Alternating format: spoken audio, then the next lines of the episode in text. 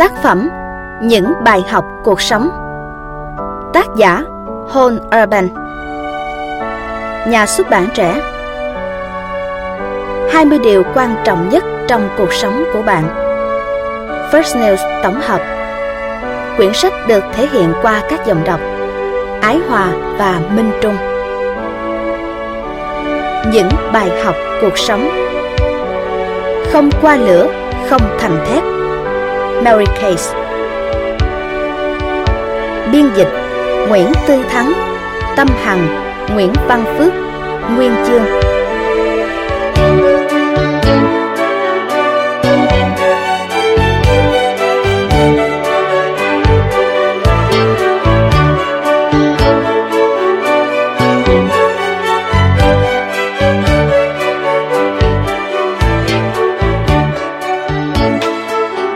Lời giới thiệu First News trân trọng giới thiệu đến bạn đọc quyển sách nổi tiếng Những bài học cuộc sống, Life's Greatest Lessons của tiến sĩ Hal Urban. Tiến sĩ Hal Urban, tốt nghiệp cử nhân và cao học ngành sử học. Sau đó, ông nhận bằng tiến sĩ về giáo dục tâm lý tại Đại học San Francisco. Tiếp theo là bằng tiến sĩ tâm lý tại Đại học Stanford. Ông là một giáo sư đầy nhiệt huyết có tầm hiểu biết rộng với nhiều trải nghiệm và một tình yêu lớn dành cho lớp trẻ. Trong suốt 35 năm nghiên cứu và giảng dạy, ông đã truyền cho các bạn trẻ những kinh nghiệm sống vô giá, những bài học có giá trị về cách sống, cách phát triển những tính cách tích cực và những mối quan hệ của con người thông qua những trải nghiệm của ông với cuộc sống. Quyển sách những bài học cuộc sống trong nhiều năm liền có giá trị như một người thầy thông thái về kinh nghiệm sống đối với hàng triệu bạn đọc khắp thế giới. Quyển sách đã thể hiện 20 bài học sâu sắc, đúng đắn và có giá trị vĩnh hằng, được đúc kết từ những trải nghiệm thực tiễn của một đời người đi dạy và luôn suy tư trăn trở về cuộc sống. Từ những cách nhìn sâu sắc về hạnh phúc, ý nghĩa thực sự của thành công – đến tầm quan trọng của một thái độ, tinh thần sống lạc quan. Cuốn sách sẽ giúp chúng ta nhận ra được những điều quan trọng nhất để tạo nên một cuộc sống có ý nghĩa thật sự. Những bài học cuộc sống nhiều năm liền luôn đứng đầu các bảng xếp hạng của những cuốn sách bán chạy và được yêu thích nhất. Cuốn sách đã được dịch ra nhiều ngôn ngữ trên thế giới. Chúng ta hãy cùng khám phá và chiêm nghiệm những bài học của cuộc sống quý giá này để cuộc sống của mình được hạnh phúc và thành công hơn. First News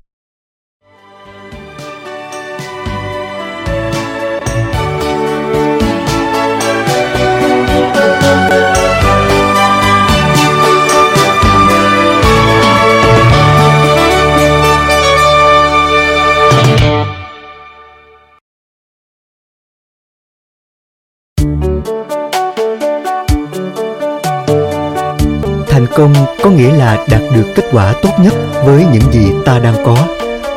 Win Davis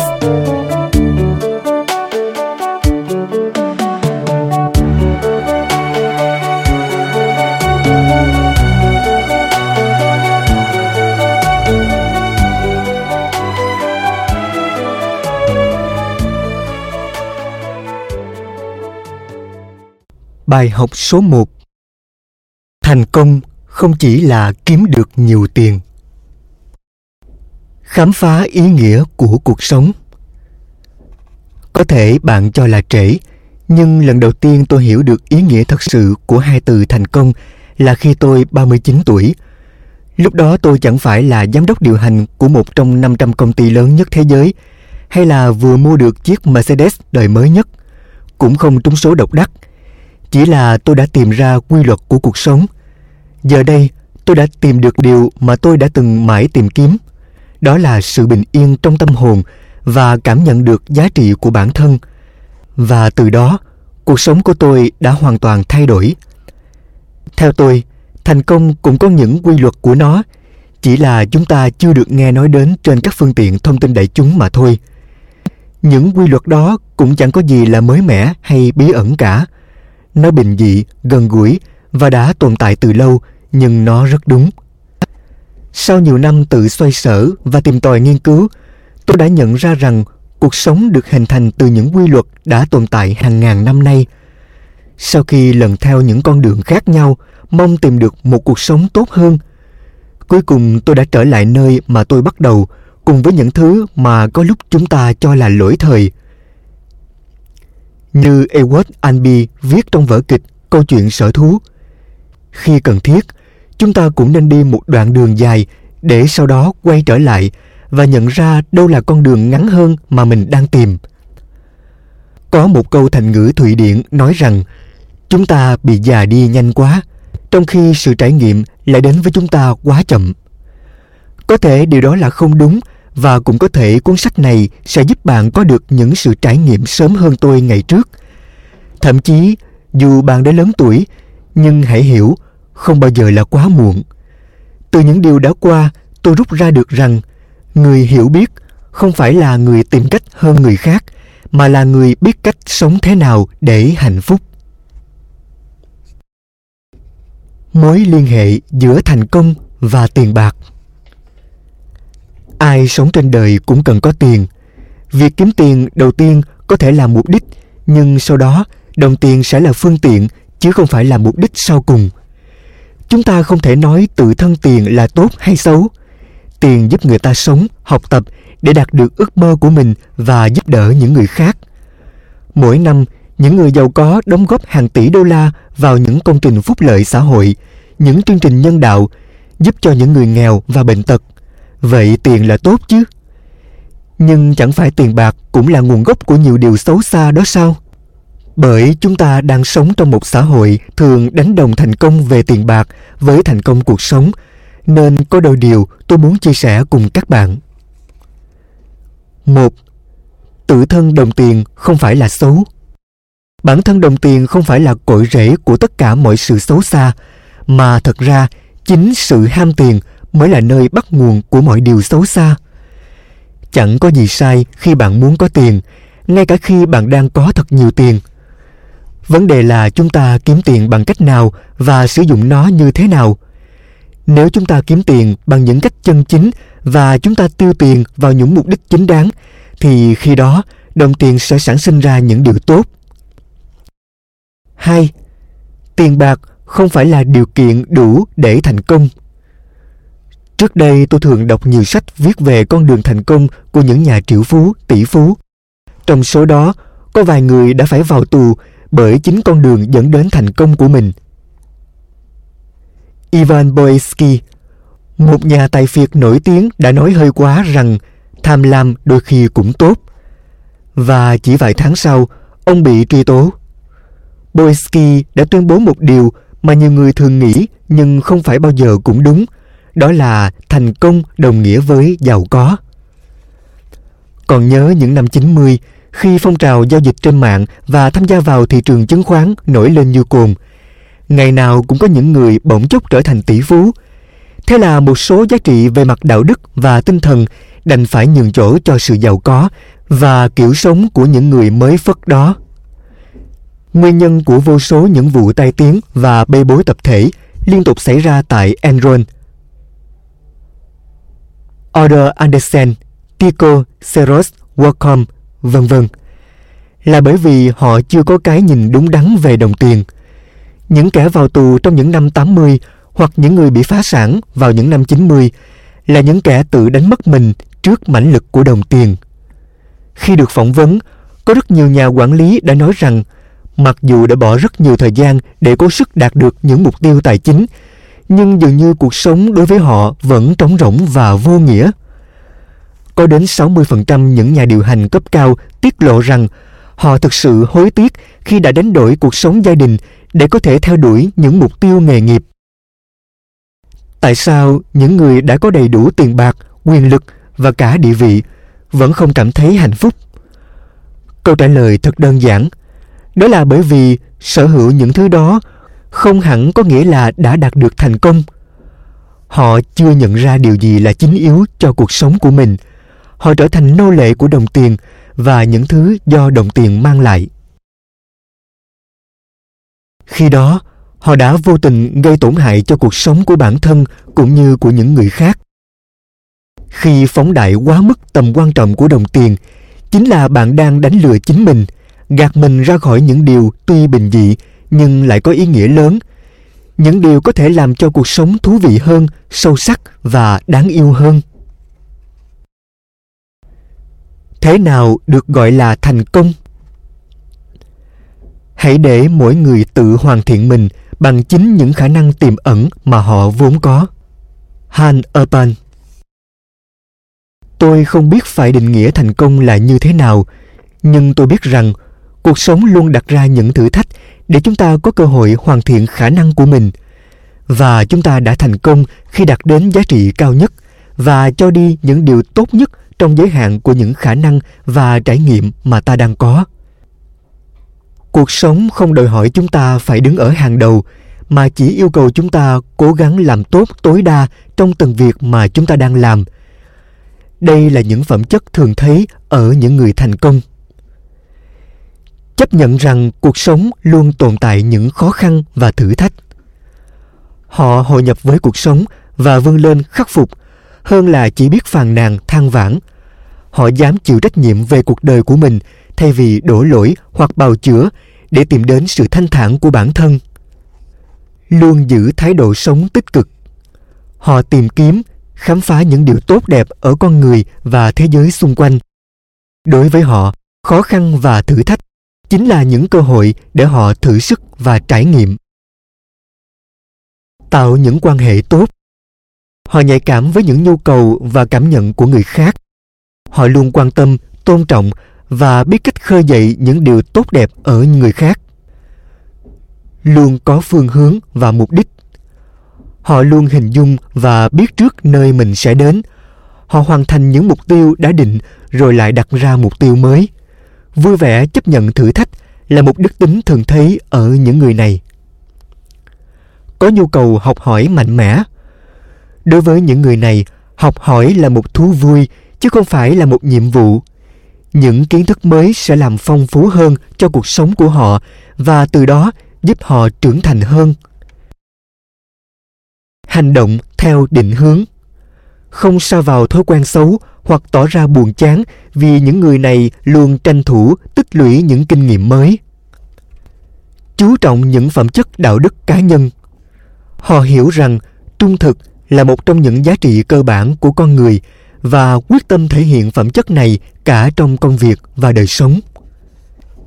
Hiểu được sự khác biệt giữa sống và tồn tại. Họ sống thật sự với tất cả nhiệt huyết, chứ không để cuộc sống cuốn trôi mình đi. Họ yêu quý cuộc sống với tất cả các giá trị của nó, cùng những thành quả mà họ đã nỗ lực đạt được. Khởi đầu cho thành công thực sự. Có rất nhiều người không bao giờ sử dụng hết năng lực của chính bản thân họ. Có thể do họ chưa gặp được một môi trường phù hợp, hoặc có thể nó đã thực sự cằn cỗi. John gardner. Trong cuộc sống ngày nay, mỗi chúng ta thường bị vây bọc bởi quá nhiều thông tin. Nó thúc giục chúng ta tìm kiếm những gì thích hợp nhất thời cho mình ở bên ngoài hơn là khai thác nội lực của chúng ta. Và thế là khả năng của chúng ta vẫn bị chôn vùi. Mãi mãi chúng ta sẽ không bao giờ nắm bắt được những cơ hội đang đến với mình. Khám phá năng lực bản thân chính là một trong những thông điệp chính của cuốn sách này. Dù còn trẻ hay đã có tuổi, dù mới lớp 9 hoặc đã là tiến sĩ, chúng ta vẫn nên tìm hiểu và phát huy những tiềm năng của mình để sống tốt hơn trong mỗi con người chúng ta đều ẩn chứa những phẩm chất tốt đẹp có thể đưa ta đến thành công thực sự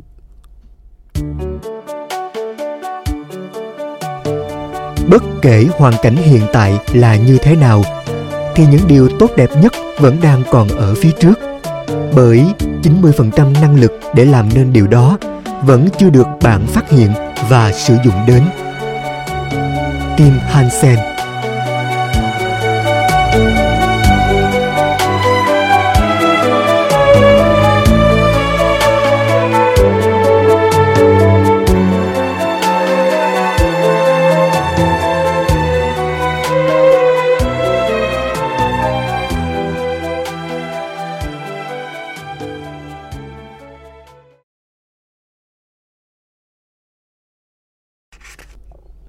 Bài học số 2 Cuộc sống vốn khó khăn và không phải lúc nào cũng công bằng.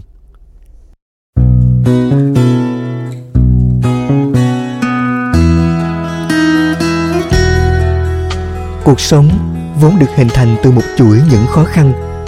Bạn chỉ ngồi đấy mà than vãn hay mạnh dạn đi tìm giải pháp vượt qua những khó khăn ấy. Scott Peck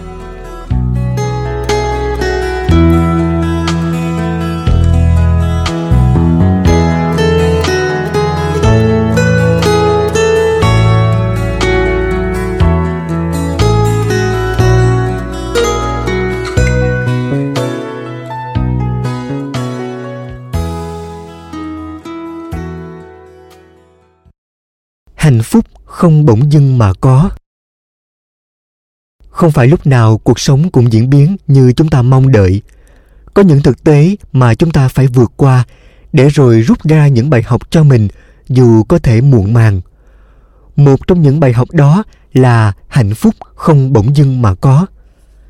Đó là một sự thật hiển nhiên, mặc cho chúng ta có muốn hay không vậy chúng ta cứ mãi ngồi đó mà ca thán về những điều trái ý, nghịch lòng. Mãi ước mơ cuộc sống sẽ diễn ra như ý nguyện. Hay là chấp nhận cuộc sống như bản chất của nó và hiểu rằng hạnh phúc là do chính chúng ta tạo nên. Cuộc sống vốn khắc nghiệt. Khoảng 2.500 năm trước, Đức Phật đã thuyết pháp kinh Tứ Diệu Đế, bốn điều chủ chốt, rất sâu sắc và đúng với thực tế điều đầu tiên, đời là bể khổ. Có thể nghĩ rằng ông là người đầu tiên nói lên điều đó, nhưng tôi cho rằng nhiều người đã nhận ra điều đó trước khi đức phật đề cập đến, vì thật khó mà tin rằng cuộc sống của những cư dân đầu tiên trên trái đất chẳng có chút khó khăn nào. Bản chất cuộc sống vốn khắc nghiệt, nó luôn như thế và sẽ mãi như thế.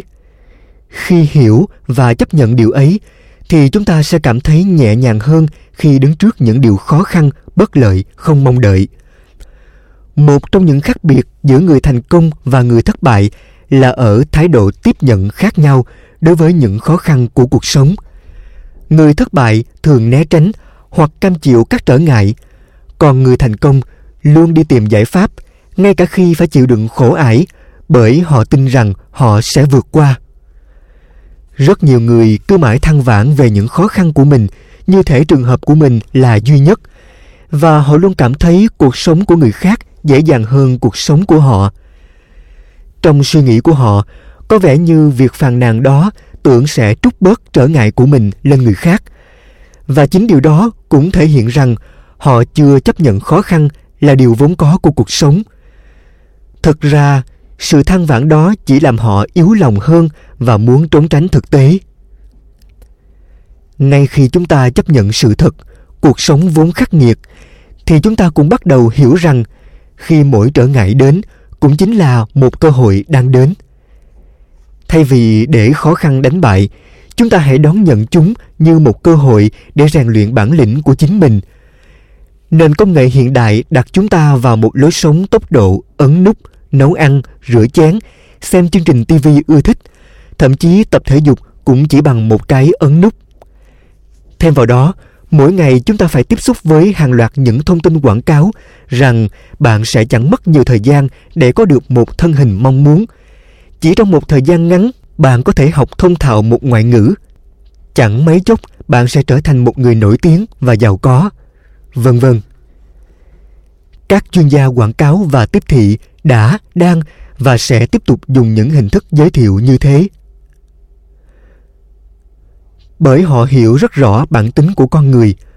Họ biết rằng hầu như chúng ta không chấp nhận thực tế khó khăn, luôn tìm cách né tránh hoặc muốn giải quyết vấn đề một cách nhanh chóng và dễ dàng. Nhưng thật ra, mọi điều đều có cái giá của nó.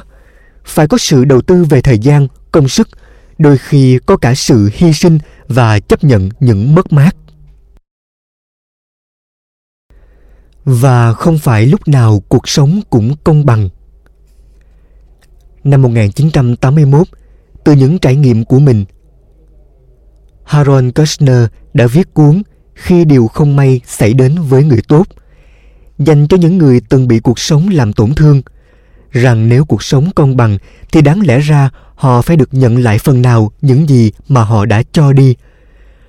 Đó là một trong những cuốn được nhiều người đọc nhất vào những năm 1980. Nó thuộc loại kinh điển vì gắn liền với một trong những câu hỏi phổ biến xưa nay là tại sao mọi chuyện lại xảy đến với tôi? Kushner có một cậu con trai tên là Aaron. Lẽ ra gia đình họ có thể sống vui vẻ và hạnh phúc bên nhau. Thế nhưng vào năm Aaron được 3 tuổi, các bác sĩ chẩn đoán cậu bé mắc bệnh Progeria, một loại dịch lây lan rất nhanh và chưa có thuốc chữa trị. Cậu bé phải chịu những đau đớn về thể xác suốt 11 năm và mất năm 14 tuổi. Còn cha mẹ cậu không bao giờ quên được những mất mát tinh thần đó. Dường như chúng ta, nhất là những người tốt, thường gặp những điều không may hơn những điều lành và trước những tình cảnh như vậy, mọi người thường cho rằng cuộc sống không phải lúc nào cũng công bằng. Không ai trong chúng ta có thể tránh được khó khăn, nhưng chúng ta có thể học cách kiểm soát nó. Chúng ta có thể lựa chọn không để cho khó khăn hạ gục, nhấn chìm ta trong biển khổ bằng cách chấp nhận nó như một thực thể cuộc sống và trưởng thành từ nó. Chúng ta sống trong một thế giới không hoàn hảo với những con người không hoàn hảo. Trong thế giới không hoàn hảo đó, chúng ta không hề đơn độc. Mọi người cùng chia sẻ những tổn thương, nỗi đau và mất mát của riêng mình quan trọng không phải là người ta có bao nhiêu khó khăn, mà chính là người đó đã vượt qua những khó khăn đó như thế nào. Khi bị tổn thương, dù là thể chất hay tinh thần, điều cần nhất là tìm ra ý nghĩa từ nỗi đau đó. Như benjamin franklin đã từng viết, chính những điều gây tổn thương sẽ dạy ta. Theo ông, bất cứ nỗi đau nào cũng mang đến cho chúng ta một sự trải nghiệm nào đó chỉ là chúng ta có sẵn lòng đón nhận, học hỏi từ nó hay không mà thôi. Thành công đích thực được xác định qua cách chúng ta đương đầu với nghịch cảnh, trốn chạy hay là đối đầu, chấp nhận đầu hàng hay quyết tâm chiến thắng nó. Rất cần ở bạn một lòng can đảm. Một số người luôn bị lệ thuộc vào những yếu tố bên ngoài họ dễ dàng thành công khi tất cả đều thuận lợi, nhưng họ nhanh chóng mất tinh thần và ngã quỵ ngay khi bị nghịch cảnh cản lối. Họ dường như không hiểu rằng đứng trước khó khăn, chúng ta phải tự mình quyết định sẽ để khó khăn nhấn chìm hay vượt lên nó. Để có thể đứng vững trước thực tế khắc nghiệt, đòi hỏi ở chúng ta một nghị lực. Winston churchill cho rằng, can đảm là phẩm chất đầu tiên mà một người cần có bởi vì đó chính là nền tảng cho sự hình thành những phẩm chất khác ở đây ông không có ý đề cập đến sự can đảm của những con người phi thường mà chính là sự can đảm dám đưa ra những quyết định cần thiết trước sự khắc nghiệt của cuộc sống đời thường. Paul Tillich, nhà thần kinh học nổi tiếng, tác giả của cuốn Hiện thân của sự can đảm, khi được yêu cầu giải thích cụ thể hơn về ý nghĩa của sự can đảm này, đã nói can đảm là dám nói vâng trước cuộc sống cho dù nó khắc nghiệt đến mức nào. Can đảm là biết mỉm cười dù số phận trớ trêu thế nào đi nữa. Cuộc sống khắc nghiệt và vốn không công bằng, nhưng điều đó không có nghĩa là cuộc sống không có những nét tươi đẹp, thú vị và đáng yêu nếu bạn biết cách tìm và nhận ra nó. Hãy đón nhận những khó khăn, bất hạnh như là một phần tất yếu của cuộc sống. Hãy ngẩng cao đầu, nhìn thẳng nó và nói: "Ta sẽ mạnh hơn ngươi, ngươi không thể thắng được ta." and Landers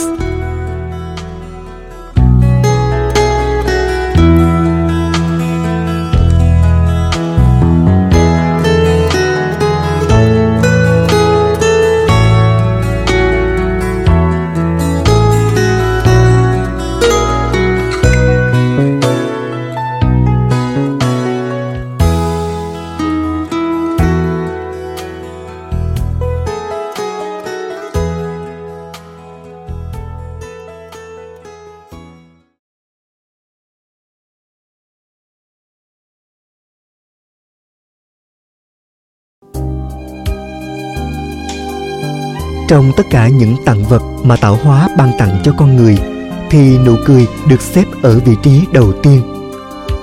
Norman Cousins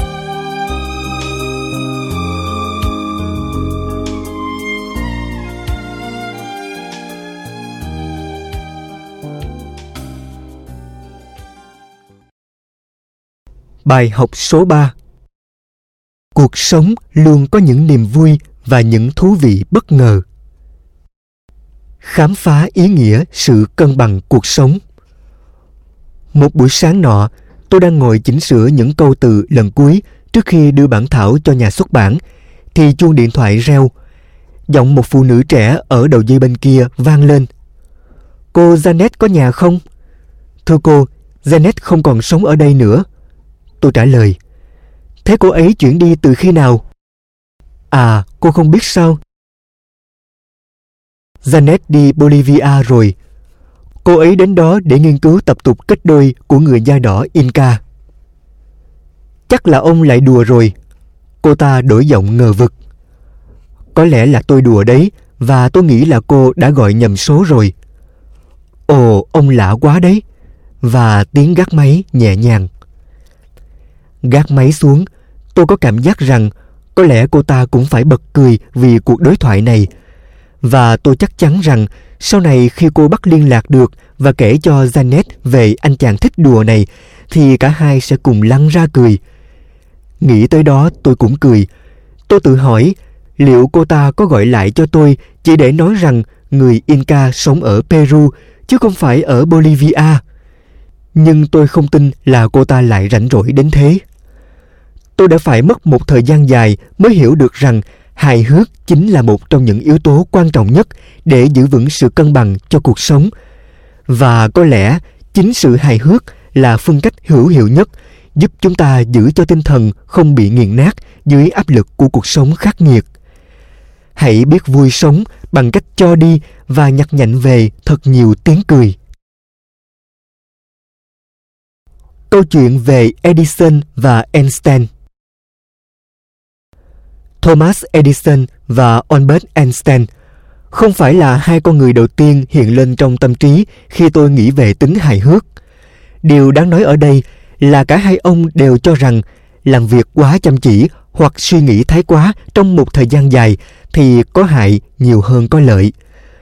Đó là lý do tại sao người ta cần giải lao giữa giờ làm việc và học sinh nên ra chơi sau mỗi tiết học, bởi sự hài hước vui đùa sẽ làm giảm bớt hay phá vỡ sự căng thẳng. Những câu chuyện về khả năng làm việc liên tục nhiều giờ và gánh chịu hàng ngàn thất bại của Edison đã được nhắc lại nhiều lần. Nhưng điều ít được biết đến chính là những phương pháp giúp ông duy trì được cân bằng cho bản thân khi làm việc với những khám phá khoa học nổi tiếng. Edison đặt một chiếc giường nhỏ trong phòng thí nghiệm để nghỉ ngơi lúc cần, vì ông biết rằng chỉ khi đầu óc được thư giãn hoàn toàn thì nó mới hoạt động sáng tạo nhất. Edison cũng coi trọng sự hài hước. Trong hàng trăm cuốn sổ tay chứa đầy những phương trình, công thức khoa học, ông thêm vào đó không gì ngoài những câu chuyện cười. Ông nói rằng cùng cười với nhau sẽ giúp làm việc với nhau lâu bền hơn, cần mẫn hơn và hiệu quả hơn. Với Einstein, chìa khóa cho hạnh phúc của cuộc sống chính là sự đơn giản, trí tưởng tượng và óc khôi hài. Ông nói, mọi chuyện càng nên đơn giản càng tốt. Những ai từng tìm hiểu cuộc sống của ông đều rất ngạc nhiên khi thấy ông là con người hết sức vui tính. Ông đùa cả với những ý tưởng và những con số. Einstein để lại một phát minh có giá trị nhất cho chúng ta, đó là vui đùa là một trong những cách hiệu quả nhất để đơn giản hóa những khó khăn và có được niềm vui trong cuộc sống tiếng cười là phương thuốc có thể chữa lành mọi vết thương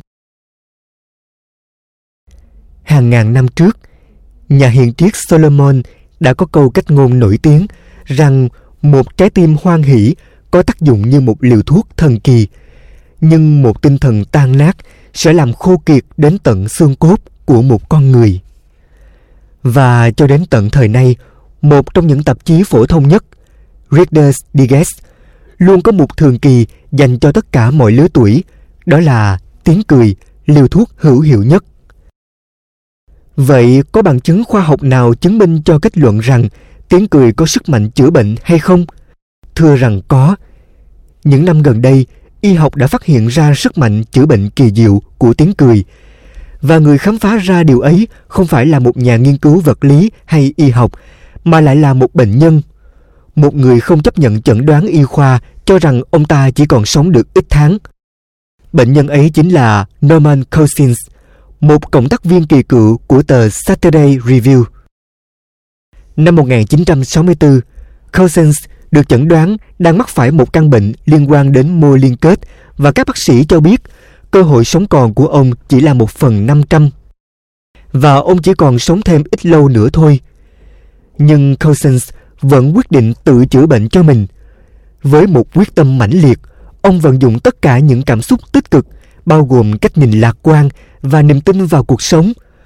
Ông thường xuyên xem những chương trình hài hước trên TV như các phim hài, kịch hài, truyện cười. Sau này, khi viết lại những kinh nghiệm chữa bệnh của mình, Cousins nói, tôi khám phá ra rằng chỉ 10 phút cười thật thoải mái, vô tư là đã có tác dụng gây tê các vết thương và cho tôi ít nhất 2 giờ ngủ yên không đau đớn. Sau sự phục hồi phi thường ấy, Cousins tiếp tục nghiên cứu hiệu quả của những cảm xúc tích cực đối với cơ thể con người. Ông kết hợp với trường đại học y khoa thuộc Viện Đại học Los Angeles, đưa ra những lý giải đầy đủ và xác thực về lợi ích sinh lý của tiếng cười, trong đó phân tích rõ. Cười có thể tăng cường sự hô hấp, sản xuất ra những phân tử giống như morphine gọi là endorphins, làm tăng lượng kháng thể miễn nhiễm, giảm căng thẳng, giảm đau, kích thích các cơ quan nội tạng, cải thiện tuần hoàn máu. Cuộc sống sau bi là hài. Cười là một giải pháp tối ưu.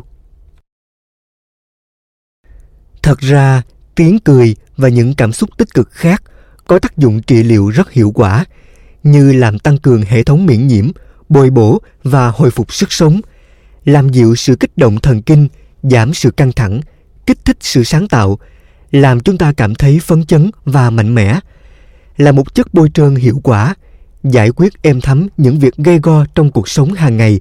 Và cuối cùng tiếng cười còn làm được những điều kỳ diệu trong việc kết nối các mối quan hệ.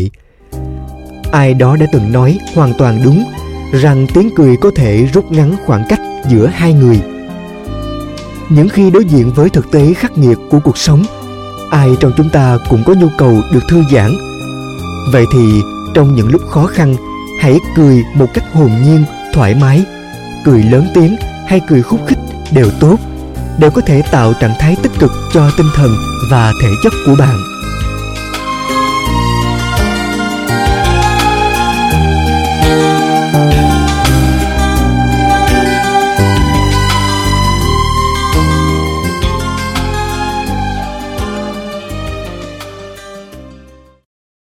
Bạn hãy cười lên, cả thế giới sẽ mỉm cười với bạn. Matthew green Bài học số 4 Cuộc sống không phải là do may mắn, mà do chúng ta lựa chọn. Không có điều gì là tự nhiên xảy đến. Tất cả chỉ xảy ra một khi bạn hiểu được rằng chính bạn phải tác động để mọi việc diễn ra theo cách mà bạn muốn. Ben Stan Quyền được lựa chọn khả năng kỳ diệu của con người. Có rất nhiều người đinh ninh rằng hiện tại của mình đã được số mệnh định sẵn, nhưng thật ra không phải như vậy. Khả năng kỳ diệu nhất của con người đó là có được quyền tự do lựa chọn chọn lựa một thái độ, chọn lựa một cách sống, một cách nhìn. Chúng ta vẫn quen đổ lỗi cho hoàn cảnh, điều kiện, cho vận hạn hay đổ lỗi cho những người khác có những lúc tôi cũng cho là mình kém may mắn, nhưng rồi tôi hiểu ra rằng không ai có thể kiểm soát được những biến cố xảy đến. Nhưng mỗi người luôn có quyền chọn lựa cách đối phó với chúng. Những người suy sụp tinh thần hay thất bại thường đưa ra những lý do như là do không có tiền, không có thời gian, do kém may mắn, do quá mệt mỏi hay tâm trạng chán nản để biện minh cho việc bỏ qua những cơ hội thuận lợi trong cuộc sống nhưng sự thật chỉ là do họ không biết sử dụng quyền được lựa chọn của mình. Chính vì thế, họ chỉ là đang tồn tại, chứ không phải đang sống thực sự.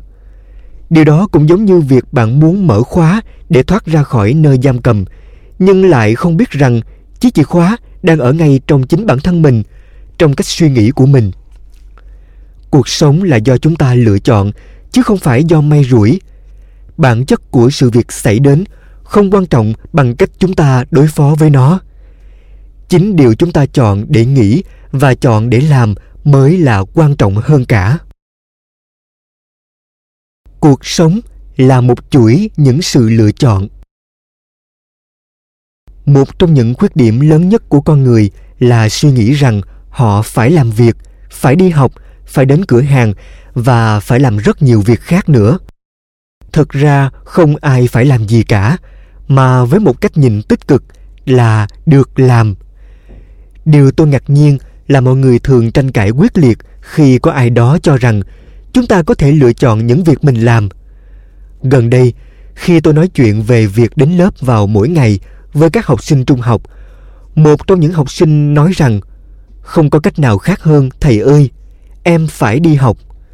Sau đó cậu ta liên tục đưa ra tất cả những sự việc tồi tệ sẽ xảy ra cho mình nếu cậu không đến lớp, như là nhà trường sẽ gửi giấy thông báo về nhà, rồi thì bị cha mẹ la mắng, bị bạn bè coi thường. Bản thân phải trình diện thầy hiểu phó bị xuống hạng, vân vân. Khi cậu học sinh ấy vừa dứt lời, tôi nói, vậy là em đã chọn việc đến lớp thay cho những hậu quả của việc không đến lớp. Và em vẫn có thể thay đổi sự lựa chọn của mình. Em thử nghĩ xem, hôm nay có một số bạn không đi học có thể các bạn ấy chọn việc ngủ thêm một chút hay việc đi mua sắm thay cho việc đến lớp sáng nay. Còn em em đã chọn việc đến lớp. Tất cả tùy thuộc vào cách chúng ta nhìn nhận vấn đề. Hãy thấy rằng chúng ta luôn được chọn lựa thay vì bắt buộc phải. Trong bất cứ tình huống nào, chúng ta đều có quyền lựa chọn làm gì và nghĩ gì. Những lựa chọn quan trọng nhất được sinh ra đời và một ngày nào đó phải lìa đời đều không phụ thuộc về sự lựa chọn của chúng ta. Tuy nhiên, khoảng thời gian rất dài giữa hai sự kiện đó mà chúng ta thường gọi là cuộc sống mang đến cho chúng ta vô số những lựa chọn. Có những chọn lựa được xem là mặc nhiên, ví dụ như chọn bạn bè, nghề nghiệp, chọn cách sống, chọn hướng đi, chọn niềm tin, chọn nơi cư trú nhưng cũng có những sự lựa chọn mà chúng ta ít nhận ra hoặc không nghĩ nhiều đến chúng, nhưng lại rất quan trọng. Đó là chọn cho mình một tính cách, từ đó hình thành nên con người mà chúng ta mong muốn.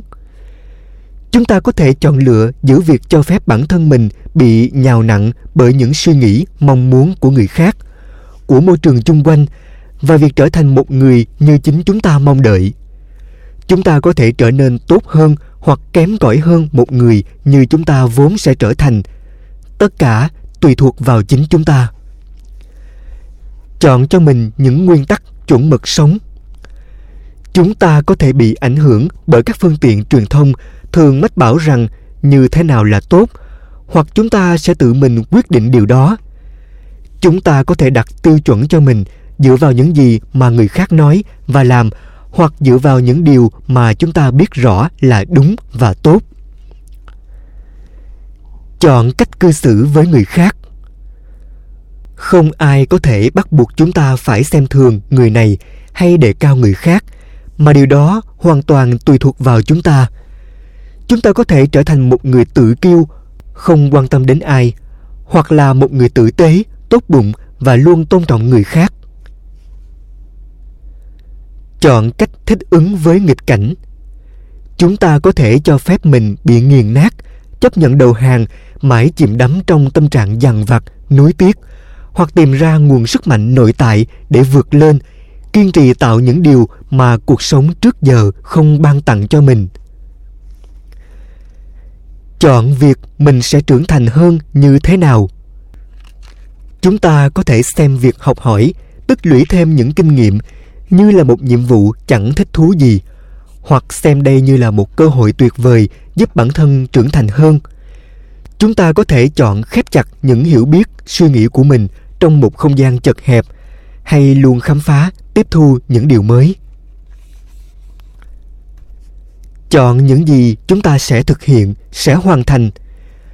Chúng ta có thể để cho hoàn cảnh và những người khác quyết định thay cho chúng ta hoặc chính chúng ta sẽ đi tìm ý nghĩa đích thực của cuộc sống và sống hết mình vì mục đích ấy.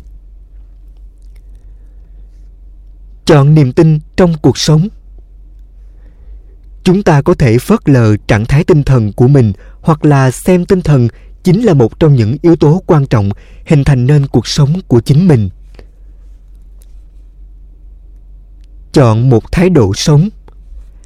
Đây là chọn lựa quan trọng nhất bởi nó ảnh hưởng đến mọi việc chúng ta sẽ làm và ảnh hưởng đến tâm trạng của chúng ta và người khác.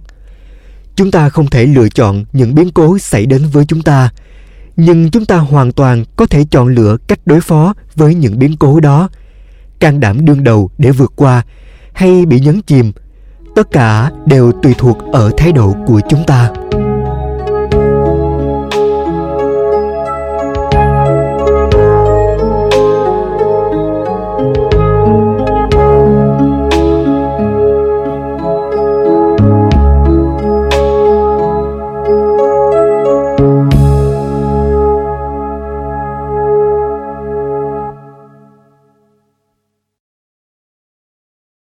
Bài học số 5 Lựa chọn quan trọng nhất cuộc đời chính là chọn một thái độ sống.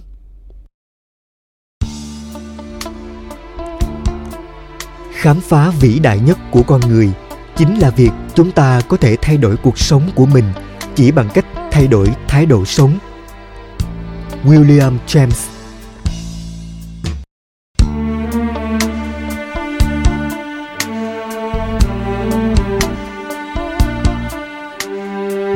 chúng ta trở nên như thế nào tùy thuộc vào suy nghĩ của chính mình cuộc sống của tôi bị đảo lộn năm tôi chỉ mới 32 tuổi. Khi ấy, cuộc hôn nhân của tôi bị tan vỡ.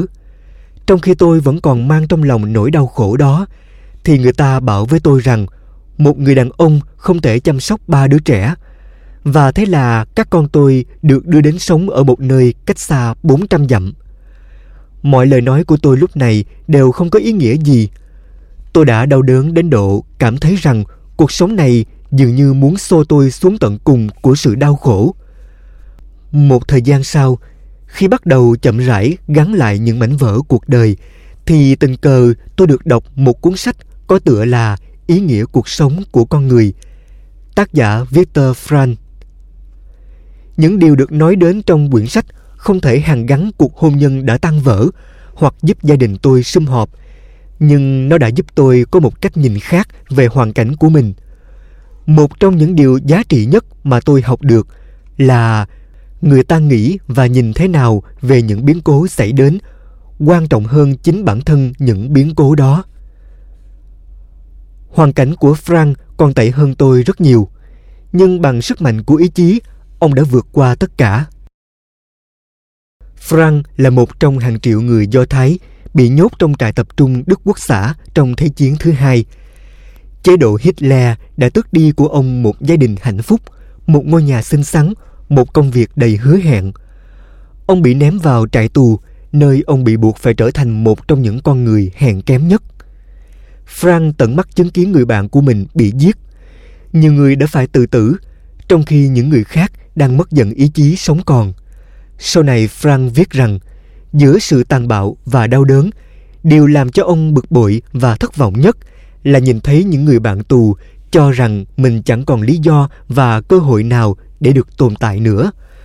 Và rồi họ nhục dần ý chí và chấp nhận từ bỏ cuộc sống như một sinh vật sắp vào lò sát sinh.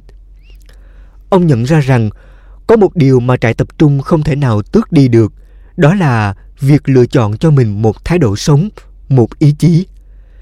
Đây cũng chính là điều có thể giữ khát vọng sống của ông, bất kể hoàn cảnh xấu đến thế nào. Victor Frank không chỉ đã sống sau khi đã trải qua sự tàn bạo của trại tập trung và của cả cuộc chiến, mà sau này ông còn trở thành một trong những nhà tâm lý học được kính trọng nhất thế giới. Ông đã giúp hồi sinh khát vọng sống của hàng ngàn người đang chực chờ từ bỏ cuộc sống này bằng cách chỉ cho họ thấy rằng họ vẫn còn có những lựa chọn. Và giữa những lựa chọn ấy, họ có thể tìm ra ý nghĩa mới cho cuộc sống của mình. Ông nói, chúng ta có thể từ bỏ tự do và phẩm cách của mình để mặc cho hoàn cảnh nhào nặng, ép buộc chúng ta, hoặc chúng ta sẽ vượt lên trên hoàn cảnh bằng chính thái độ của mình. Điều cốt lõi là phải hiểu rằng chúng ta sẽ trở nên như thế nào là tùy vào quyết định của chính chúng ta kể từ đó, tôi quyết định sẽ sống cùng với các con tôi. Tôi đã làm mọi thứ để chứng minh rằng một người đàn ông có thể nuôi nấng tốt ba đứa trẻ. Kết quả là hai năm sau ngày ly hôn, cả ba đứa trẻ được trở lại sống với tôi. Và tôi thấy vui vì đã làm tốt nhất trong hoàn cảnh của mình. Tại sao thái độ lại quan trọng đến như vậy? Điểm khởi đầu cho mọi thành công là biết hình thành một thái độ sống tích cực. Khuyết danh.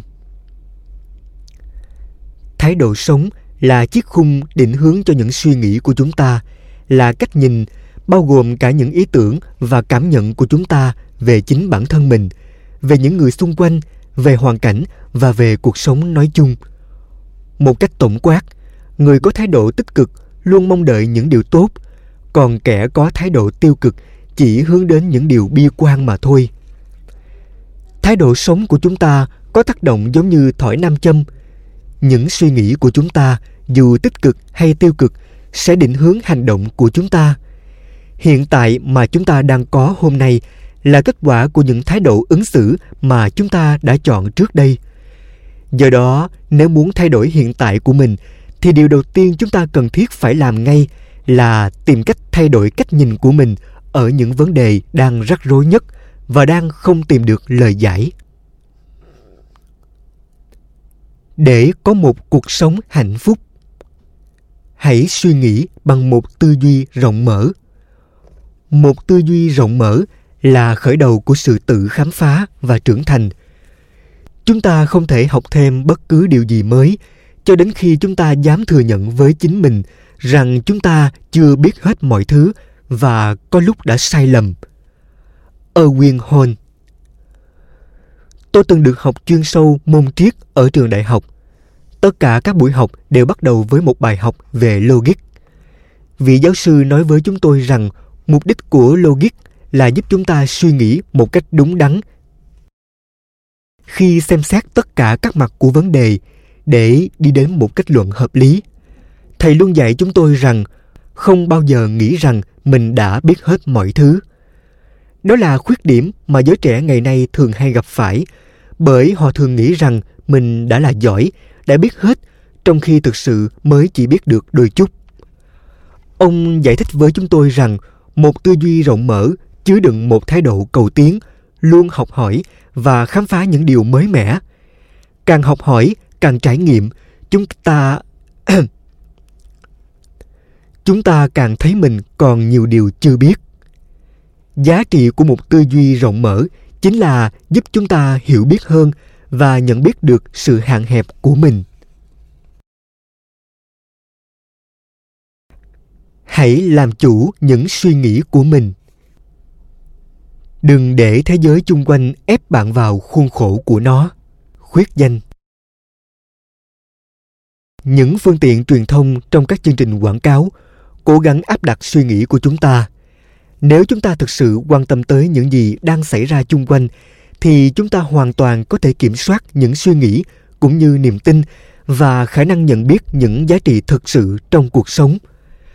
Chúng ta có thể làm những việc mà chúng ta mong muốn hay tự suy nghĩ ra thay vì làm theo những việc mà người khác đang làm. Hãy suy nghĩ tích cực. Suy nghĩ tích cực giúp chúng ta nhận biết vị trí hiện tại của mình và định hướng một tương lai mà chúng ta hằng mong đợi. Wilfred Alan Peterson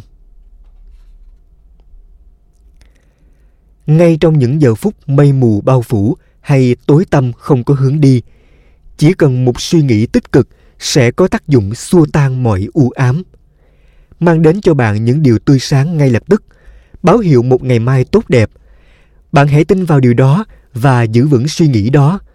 Đừng để những suy nghĩ tiêu cực chen vào. Dù đối với hầu hết mọi người, nó dường như là một điều xa vời. Họ trông chờ và nghĩ là phải có một phép màu nào đó hay một ai đó mới mang lại cho họ điều tốt lành. Chứ họ nghĩ bản thân họ thì không thể làm gì được. Có những người chỉ mới nghĩ rằng họ có thể làm được, nhưng họ vẫn chưa thực sự tin vào điều đó nên những suy nghĩ đó chợt đến rồi lại đi. Sự tự tin không phải là kết quả từ những tác động đơn lẻ, ngẫu nhiên của suy nghĩ lạc quan, mà lòng tự tin được hình thành qua quyết tâm rèn luyện, được củng cố và cuối cùng trở thành một lối sống. Những người có suy nghĩ tích cực nhận biết sự đối kháng của những ý tưởng tiêu cực để đề phòng và không để bị chúng lôi kéo. Hơn nữa, họ còn biết cách chọn lọc những thông tin để hình thành những suy nghĩ và cách nhìn lạc quan trong cuộc sống, trong mọi hoàn cảnh. Tất cả những điều tôi muốn nhắn nhủ với bạn là hãy suy nghĩ bằng một tư duy rộng mở. Hãy làm chủ những suy nghĩ của mình và suy nghĩ một cách tích cực.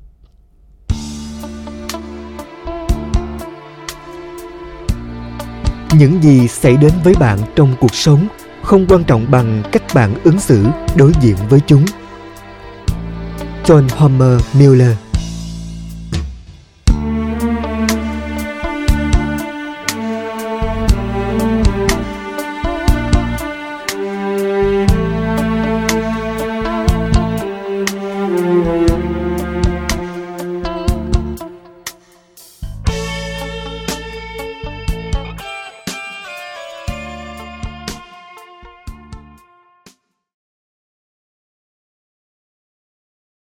Bài học thứ sáu Tạo thói quen tốt, chìa khóa dẫn đến thành công. Điểm khác biệt lớn nhất giữa người thành đạt và kẻ thất bại nằm ở sự khác biệt trong thói quen của họ.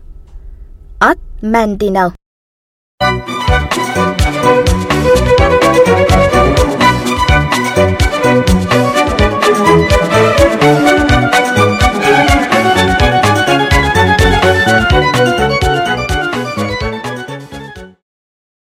mạnh của thói quen. Đã từ lâu, tôi thường nghe mọi người nói rằng chúng ta lệ thuộc vào thói quen của chính mình, nhưng chẳng bao giờ thấy ai phản đối. Có lẽ do nó quá đúng. Thói quen thường bắt đầu từ những hành động không có chủ định và được lặp đi lặp lại nhiều lần. Ban đầu chúng là một sợi chỉ vô hình, nhưng sau nhiều lần lặp lại, sợi chỉ ấy xoắn lại thành sợi dây Mỗi lần chúng ta lặp lại hành động đó là thêm một lần chúng ta bổ sung, làm cho sợi dây đó càng thêm vững chắc. Kết quả là chúng ta trở thành nô lệ cho những thói quen của mình. Như nhà thơ người Anh John Dryden đã nói hơn 300 năm về trước rằng Đầu tiên chúng ta tạo nên thói quen và sau đó chính thói quen thống trị và điều khiển chúng ta. Tính cách của chúng ta thật ra là sự tổng hợp của thái độ sống, thói quen và suy nghĩ của chúng ta. Trong mỗi chúng ta, thói quen chiếm một vị trí quan trọng. Khi sinh ra, chúng ta chưa có bất kỳ một thói quen nào mà thói quen được hình thành và phát triển thông qua sự lặp đi lặp lại của suy nghĩ và hành động theo thời gian. Vì thói quen là một phần không thể thiếu trong tính cách con người – Chính vì vậy, tôi không khuyên mọi người nên tránh những thói quen nói chung, mà chúng ta nên lưu ý tránh những thói quen xấu. Dù muốn hay không, chúng ta cũng bị ảnh hưởng bởi thói quen. Thói quen tốt sẽ phục vụ, đẩy chúng ta hướng về phía trước. Còn thói quen xấu sẽ chống lại ta, kéo chúng ta lùi lại. Cách thay đổi một thói quen xấu Tôi luôn tin rằng một thái độ chưa đúng, một thói quen xấu luôn có thể thay đổi được. Vấn đề duy nhất là chúng ta có quyết tâm hay không. Tôi không có ý nói rằng tất cả những thói quen lâu ngày đều có thể dễ dàng từ bỏ. đặc biệt là đối với những thói quen xấu như uống rượu, hút thuốc. Nhưng điểm khởi đầu để thực hiện thay đổi vẫn giống nhau. Thấy được sự cần thiết và có ý chí. Nếu không có những điều này thì mọi sự trợ giúp chung quanh đều sẽ thành vô ích. Cố gắng phá bỏ một thói quen xấu chỉ đơn thuần bằng sức mạnh ý chí, hiếm khi thực hiện được. Việc thay đổi một thói quen xấu bằng sức mạnh của ý chí cùng với một thái độ tích cực hơn đã được chứng minh là hoàn toàn có thể. Như trường hợp của Benjamin Franklin. Trong cuốn tự truyện nổi tiếng của mình, Franklin đã thuật lại phương pháp giúp ông giảm thiểu những tật xấu của mình và thay thế chúng bằng những thói quen tốt hơn. Trước tiên, ông lập một danh sách gồm 13 đức tính mà ông muốn có. Sắp xếp thứ tự theo sự quan trọng và viết mỗi đức tính lên một trang riêng trong cuốn sổ tay nhỏ. Ông tập trung rèn luyện mỗi đức tính trong một tuần. Nếu kết quả chưa tốt, ông đánh những dấu đen nhỏ bên cạnh. Ông liên tục thực hiện đều đặn như vậy cho đến khi ông không cần đánh dấu đen nữa. Kể từ lúc đó, ông đã có được một đức tính tốt. Bằng cách này, những thói quen mới, tốt đẹp đã lần lượt thay thế những thói quen xấu của Franklin. Thói quen tốt sẽ tạo nên sự khác biệt trong mọi việc chúng ta làm. Phil Wunpratt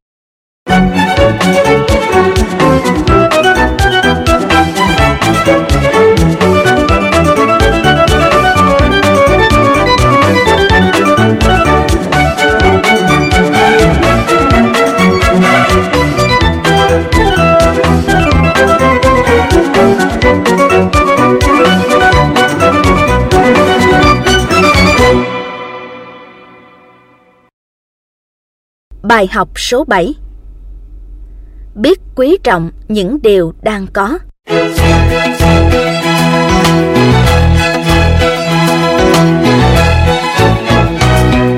Đừng than phiền về những điều bạn chưa có. Hãy vui với những gì bạn đang có. Stanley Church.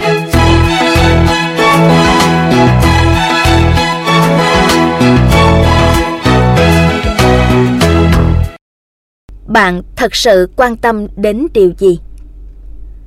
Nhà triết học Arthur Schopenhauer từng có câu nói thật chí lý. Chúng ta ít khi nghĩ đến những điều chúng ta đã và đang có, mà chúng ta luôn tự đau khổ dằn vặt về những điều chúng ta chưa có và muốn có.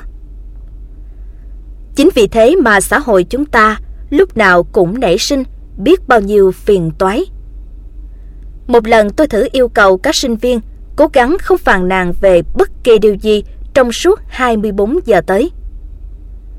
Ngay lập tức, tôi nhận được lời phàn nàn về điều mình vừa đưa ra. Bởi vì hầu như các sinh viên đều nghĩ rằng họ không thể vượt qua được thử thách đó. Vì thế tôi đề nghị họ viết ra giấy những phàn nàn của mình mỗi lần muốn phàn nàn về điều gì đó hay về ai đó. Sau 24 giờ, tôi cùng với các em thảo luận về mục đích của cuộc thử nghiệm. Rõ ràng khi nhìn lại danh sách những điều mình đã liệt kê ra, chúng ta có thể thấy rõ một ngày mình phàn nàn rất nhiều lần và hầu hết là phàn nàn về những chuyện vụn vặt, không đáng, không đâu vào đâu. Trong phần tiếp theo của cuộc thử nghiệm, tôi yêu cầu mỗi sinh viên liệt kê những sự vật, những người hay những điều gì khác mà họ cảm thấy hài lòng hoặc đánh giá cao. Trong vòng 24 giờ kế tiếp, mỗi người phải đọc những điều mình vừa liệt kê 4 lần. Sau bữa trưa, sau bữa tối, trước khi đi ngủ và buổi sáng hôm sau trước khi đi học hoặc đi làm. Trong buổi học đầu tiên sau khi áp dụng phần thử nghiệm này, tôi hỏi họ cảm thấy như thế nào so với những ngày trước đây sau khi cố gắng không phàn nàn về những điều không cần thiết phải làm như vậy. Thật ra biểu hiện và ngôn ngữ cơ thể của họ đã trả lời thay cho tất cả. Mọi người năng động hơn với những đôi mắt sáng mở to, cười nhiều hơn và tươi hơn. Sau hơn 30 năm thực hiện thử nghiệm này, tôi có thể khẳng định rằng cảm giác hài lòng về xung quanh sẽ giúp con người ý thức về những điều họ đang có và củng cố cũng như hình thành thói quen hài lòng trong tính cách của họ. Tôi nghĩ bạn cũng thử lập một danh sách của những điều mình cảm thấy hài lòng và mỗi ngày dành ra ít phút để đọc hết một lượt, nhắc nhở về những điều tốt đẹp mà mình đang có. Đó là bước khởi đầu cho một cách nhìn lạc quan, điều rất cần cho thành công của bạn. Biết quý trọng những gì đang có. Chúng ta không bao giờ đánh giá đúng giá trị của loại nước chúng ta đang uống cho đến khi giếng nước bị cạn khô. Benjamin Franklin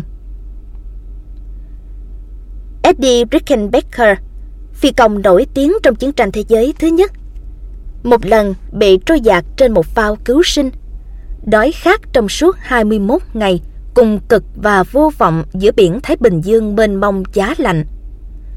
Anh đã phải đấu tranh giành giật giữa sự sống và cái chết từng giờ một và đã sống sót qua thử thách kinh khủng đó.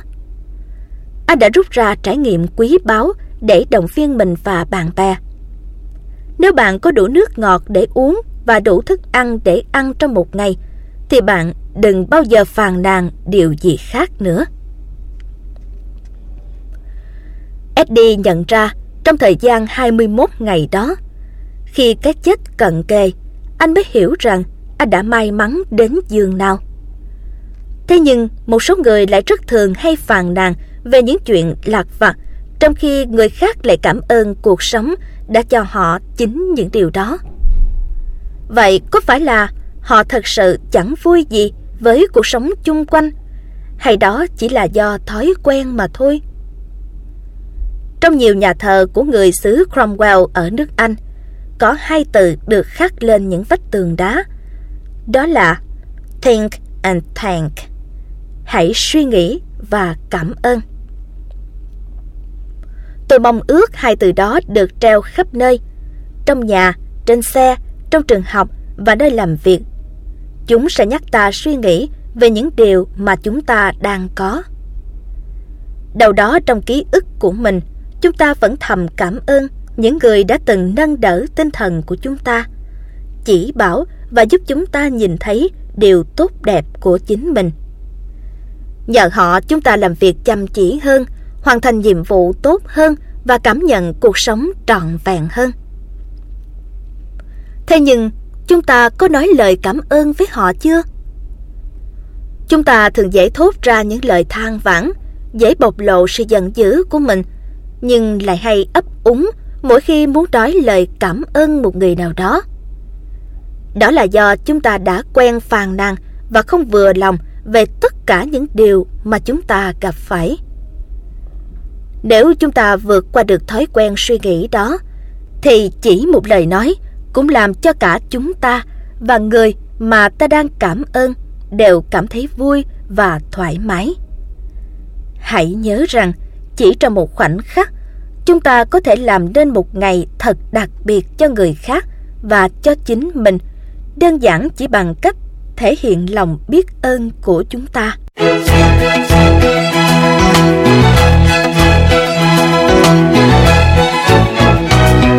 Vấn đề không phải là ta có bao nhiêu, mà là chúng ta cảm nhận về những điều chúng ta đang có như thế nào.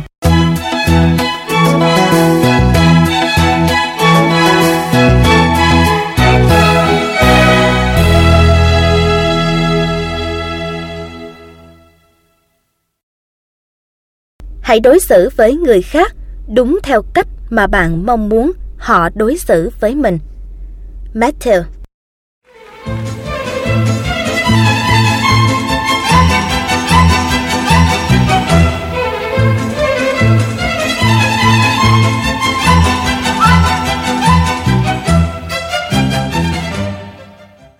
Bài học số 8 Trân trọng những giá trị của cuộc sống. Ý nghĩa của việc trân trọng cuộc sống. Albert Schweitzer, một người đã từng đoạt giải Nobel Hòa Bình, về những hoạt động nhân đạo, một trong những nhân vật vĩ đại nhất từ trước tới nay. Một người được xếp vào cùng hàng với Socrates, Lincoln, Gandhi và mẹ Teresa đã đấu tranh trong nhiều năm liền cho việc hình thành một triết lý cơ bản. Đó là ý nghĩa của việc thể hiện sự trân trọng những giá trị của cuộc sống. Điều đó có nghĩa là cuộc sống từ bản thân nó là thiêng liêng và nhiệm vụ của chúng ta là yêu mến nó. Fraser nhận thấy rằng có quá nhiều người đã sống đến cuối đời mà vẫn chưa một lần biết đến ý nghĩa và giá trị của cuộc sống. Theo Fraser, cuộc sống luôn mang đến những món quà tuyệt vời và chúng ta nên trân trọng và giữ gìn. Điều đó được thể hiện qua tình yêu thương đối với cuộc sống và cả sự biết ơn đối với những điều sau đây. Chính bản thân cuộc sống chúng ta, những người xung quanh chúng ta, những nét đẹp tự nhiên của tạo hóa, thiên nhiên, những bí mật cuộc sống mà chúng ta sẽ từng bước khám phá, cảm nhận và thấu hiểu. Sự trung thực và chính trực của bản thân chúng ta trong mọi việc. Triết lý của Schweizer chính là nền tảng mà những người thật sự mong muốn có được một cuộc sống hạnh phúc, tin tưởng và hướng đến. Họ chấp nhận những gì mà cuộc sống mang đến. Họ trân trọng và xem chúng như món quà mà cuộc sống này ban tặng cho họ. Bốn yếu tố hình thành nên sự tôn trọng. Như tôi đã nói, những quy luật mà tôi chia sẻ với các bạn không có gì là mới mẻ hay bí ẩn cả. Chúng đã tồn tại từ rất lâu, rất gần gũi, quen thuộc và giá trị cũng như ý nghĩa của chúng đối với chúng ta là rất lớn và không hề cũ với thời gian. Chỉ có điều đôi lúc chúng ta đã quên đi hay vô tình không để ý, không nhận ra. Ngày nay chúng ta chỉ nghĩ đến bản thân mình, chỉ lo cho những vấn đề của riêng mình mà quên mất việc thể hiện sự quan tâm, chia sẻ đến những người xung quanh. Điều mà trước nay vẫn được xem là bình thường. Dù thế nào đi nữa, thể hiện sự quan tâm lẫn nhau và biết trân trọng cuộc sống vẫn luôn là yếu tố đầu tiên đem lại một cuộc sống tốt đẹp. một Cách cư xử Nếu chúng ta không tìm ra được cách cư xử như thế nào cho đúng, thì cuộc sống chúng ta sẽ trở nên khô cứng và thiếu tình người. George Bernard Shaw Chúng ta có thể cư xử với nhau thật nhã nhặn, quan tâm và tôn trọng lẫn nhau. Nhưng dù với tên gọi nào thì cách cư xử của chúng ta sẽ cho biết chúng ta là ai. Và cách chúng ta cư xử với người khác sẽ là yếu tố chính mang đến thành công cho chúng ta. Rất lâu rồi, Edmund Burke, một chính khách người Anh đã nói Cách chúng ta cư xử với nhau còn quan trọng hơn những điều luật mà chúng ta đặt ra. Nói cách khác, nếu tất cả chúng ta biết thể hiện sự tôn trọng đối với người khác, thì đâu cần đến luật lệ để chỉnh sửa tư cách đạo đức của chúng ta.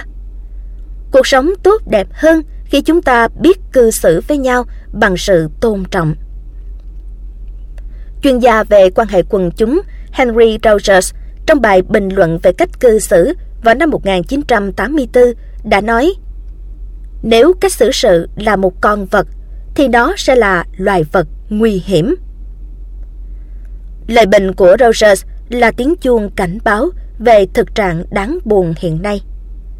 Ông nói, tôi không thể hiểu làm thế nào mà mọi người không nhận thấy rằng cách xử sự tốt là một trong những chìa khóa quan trọng nhất để thành công. Điều này hoàn toàn khác với sự lãnh đạm. Một số người cố tình gây ấn tượng với những người khác bằng cách làm ra vẻ lãnh đạm là hoàn toàn sai lầm. Điều đơn giản mà nhiều người không nhận ra, đó là cách tốt nhất có thể gieo ấn tượng cho người khác là hãy đối xử với họ theo cách mà chúng ta mong muốn họ đối xử với chúng ta. Đó là sự tôn trọng.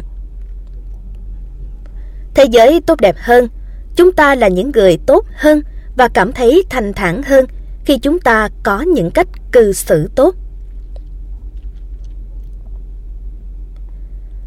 2. Ngôn ngữ Lời nói của một người luôn luôn thể hiện những gì được trân trọng trong trái tim người ấy. Look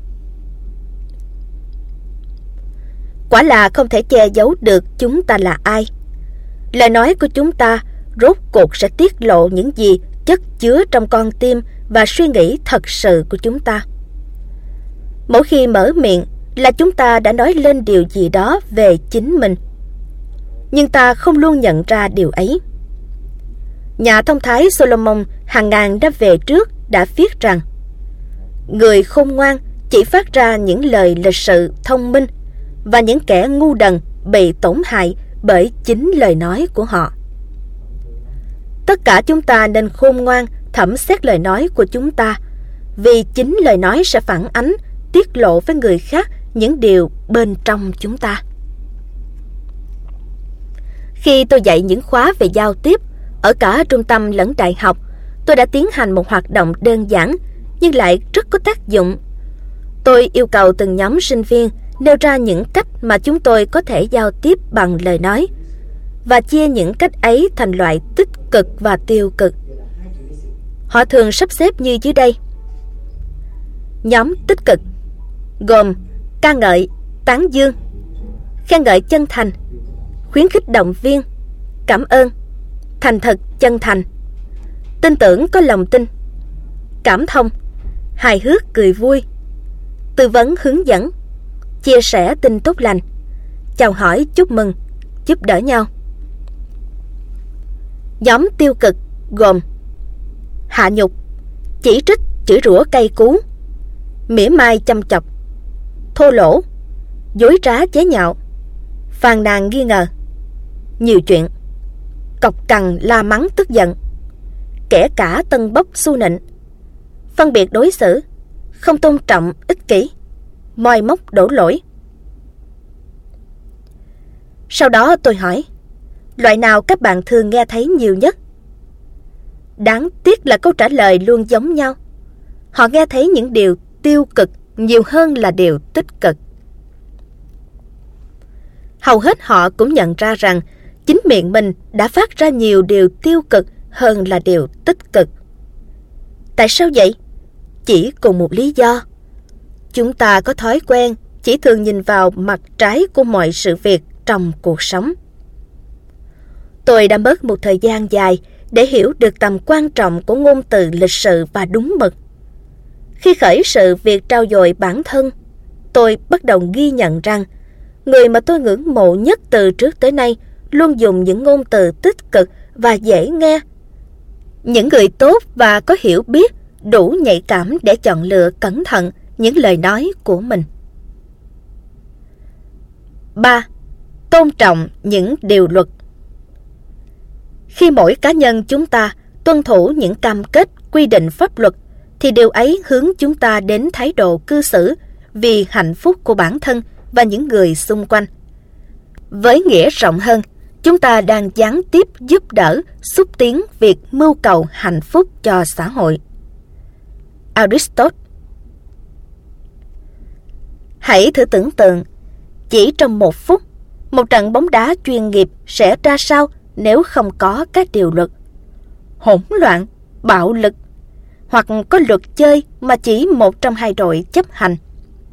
Bạn sẽ cảm thấy thế nào nếu đội của bạn tuân thủ luật, còn đối thủ thì không? Chơi xấu, thô bạo, gian lận. Chúng ta có những điều luật và luật để thiết lập ý thức về sự công bằng. Giáo trình tôi từng giảng dạy trước đây định nghĩa điều luật và luật như những điều chỉnh về quan hệ con người. Lý do thật sự duy nhất cần phải có luật lệ là để giúp chúng ta quan tâm đến nhau hơn. Sau một buổi thuyết trình tôi thực hiện cách đây vài năm, một phụ nữ nói với tôi Tôi thích mọi điều ông nói, ngoại trừ phần nói về tuân thủ các điều luật. Tôi hỏi, điều gì làm bà không thích tuân thủ luật? Bà nói, chúng ta có quá nhiều quy định, chính chúng là điều hạn chế. Bà ta nói thêm rằng chúng chẳng có gì liên quan đến thành công. Tôi hỏi bà rằng, nếu chúng ta chơi quần vợt với nhau, bà có muốn tôi tôn trọng luật chơi không? Nếu bà gửi tiền vào ngân hàng, bà có muốn nhân viên ngân hàng tuân thủ luật pháp không? Giữ và chi trả cho bà đúng thời gian và yêu cầu không? Nếu bà đang lái xe, bà có muốn những tài xế khác chấp hành luật lệ giao thông không? Quan điểm của tôi là chấp hành luật lệ xã hội đồng nghĩa với thể hiện sự quan tâm và tôn trọng quyền của những người khác. Đó chính là một hình thức cụ thể của sự lương thiện. Chúng ta gọi những người không tuân thủ luật lệ là gì? Kẻ dối trá, kẻ lường gạt, kẻ trộm, tên tội phạm. Tôi thường nghe, luật lệ được làm ra là để vi phạm, và mọi người vẫn đang vi phạm luật đấy thôi.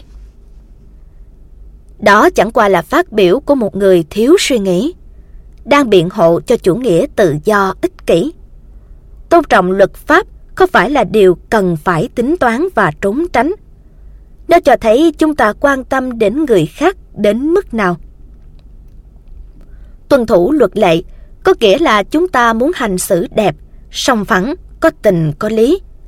Điều đó cũng có nghĩa là cuộc sống chúng ta sẽ thanh thản và bình yên hơn. Và sau cùng chắc chắn có liên quan tới thành công. Người thành đạt trong cuộc sống thường luôn là những người thể hiện sự tôn trọng với những người xung quanh, với những quy định xã hội. 4. Biết đánh giá cao những khác biệt Bạn sẽ chẳng bao giờ hiểu được trọn vẹn ý nghĩa cuộc sống nếu chúng ta vẫn cho rằng mỗi cá nhân chúng ta là quan trọng nhất, là trung tâm của vũ trụ. Thomas Martin Tại sao hầu hết mọi người thường hay xét đoán kẻ khác? Câu trả lời đơn giản nhưng không được dễ dàng chấp nhận. Vì tất cả chúng ta chỉ hướng về mình mà thôi. Chúng ta quá lưu tâm đến bản thân mình và rất thường bị lẫn lộn giữa trì giác hạn chế của chúng ta và thực tế. Hầu hết những lần chúng ta chỉ trích người khác chỉ vì họ làm những việc khác với chúng ta. Thật ra chúng ta đang nói là anh không được tán thành bởi vì anh không giống tôi. Tôi đã nghe người ta lăng mạ nhau thẳng thừng khi bàn cãi những điều chả có gì là quan trọng về những ban nhạc rock hoặc những vấn đề khác. Nghĩ thế nào mà anh lại thích cái nhóm đó? Đó là điều mà cả hai đang nghĩ khi họ tranh cãi. Nói cách khác, chỉ cái tôi thích là tốt vượt qua được tính tự cao và cách nhìn cuộc sống hẹp hòi là dấu hiệu của sự trưởng thành và chín chắn thật sự. Khi đó chúng ta bắt đầu đánh giá người khác toàn diện hơn, bất chấp sự khác biệt về tín ngưỡng, quan điểm, tuổi tác, nòi giống, văn hóa, sở thích, phong cách sống. Chúng ta cần nhận ra rằng tất cả chúng ta thường có hai điểm chung. Cuộc sống chúng ta là kết quả của di truyền, giáo dục và những kinh nghiệm sống của chúng ta. Không ai có cuộc sống là hoàn thiện và đúng hết cả. Chúng ta học được cách chấp nhận và đánh giá đúng những khác biệt và tính lạ thường của những người khác nhiều bao nhiêu thì chúng ta càng cảm thấy yêu quý cuộc sống nhiều bấy nhiêu. Hiệu quả của lòng kính trọng khi chúng ta còn nhỏ, người lớn đã dạy chúng ta là hãy cư xử tốt, hãy thẳng thắn trung thực và hãy thể hiện sự tôn trọng người khác, đặc biệt là những người có tuổi. Nếu không làm thế, có thể chúng ta sẽ bị đòn hay bị la mắng. Thể hiện sự tôn trọng là điều gì đó mà chúng ta phải làm. Điều mà tôi muốn nhấn mạnh ở đây không phải là những điều khủng khiếp sẽ xảy đến cho bạn nếu bạn không được lịch sự, mà là những phần thưởng giá trị dành cho lòng tôn kính mà bạn thể hiện.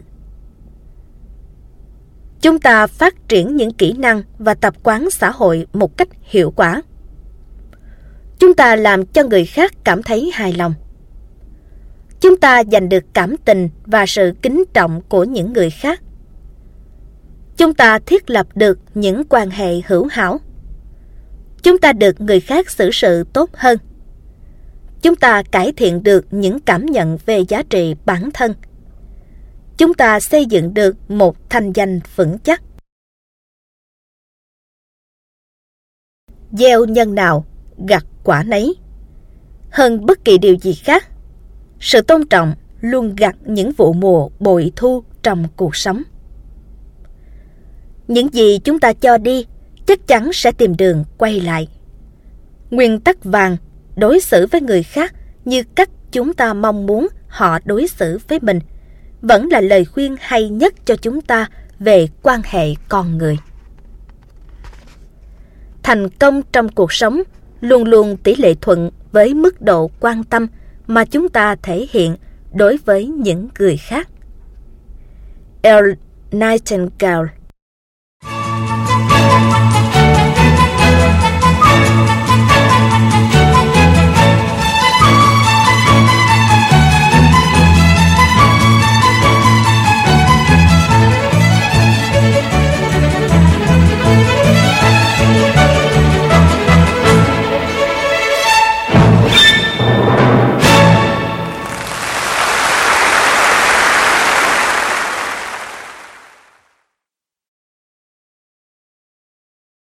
Bài học số 9 Trung thực là cách tốt nhất.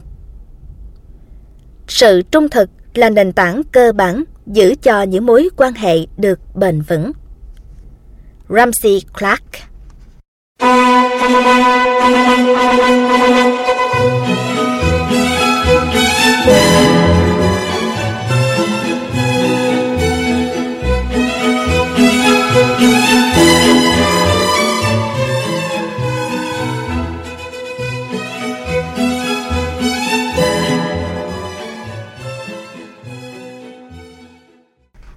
Trung thực, ứng xử cao nhất của sự tôn trọng. Một thái độ ứng xử tích cực, những thói quen tốt, cách nhìn lạc quan, khát khao theo đuổi những mục tiêu, vân vân mới chỉ là điều kiện cần nhưng vẫn chưa đủ để đưa bạn đến với thành công nếu vẫn còn thiếu sự trung thực và chính trực. Bạn sẽ chẳng bao giờ cảm nhận trọn vẹn những giá trị của bản thân khi chưa tìm thấy sự bình an trong tâm hồn. Viên đá đầu tiên và cần thiết nhất của nền tảng đó là sự trung thực. Vì sao tôi lại xem trọng tính trung thực đến thế?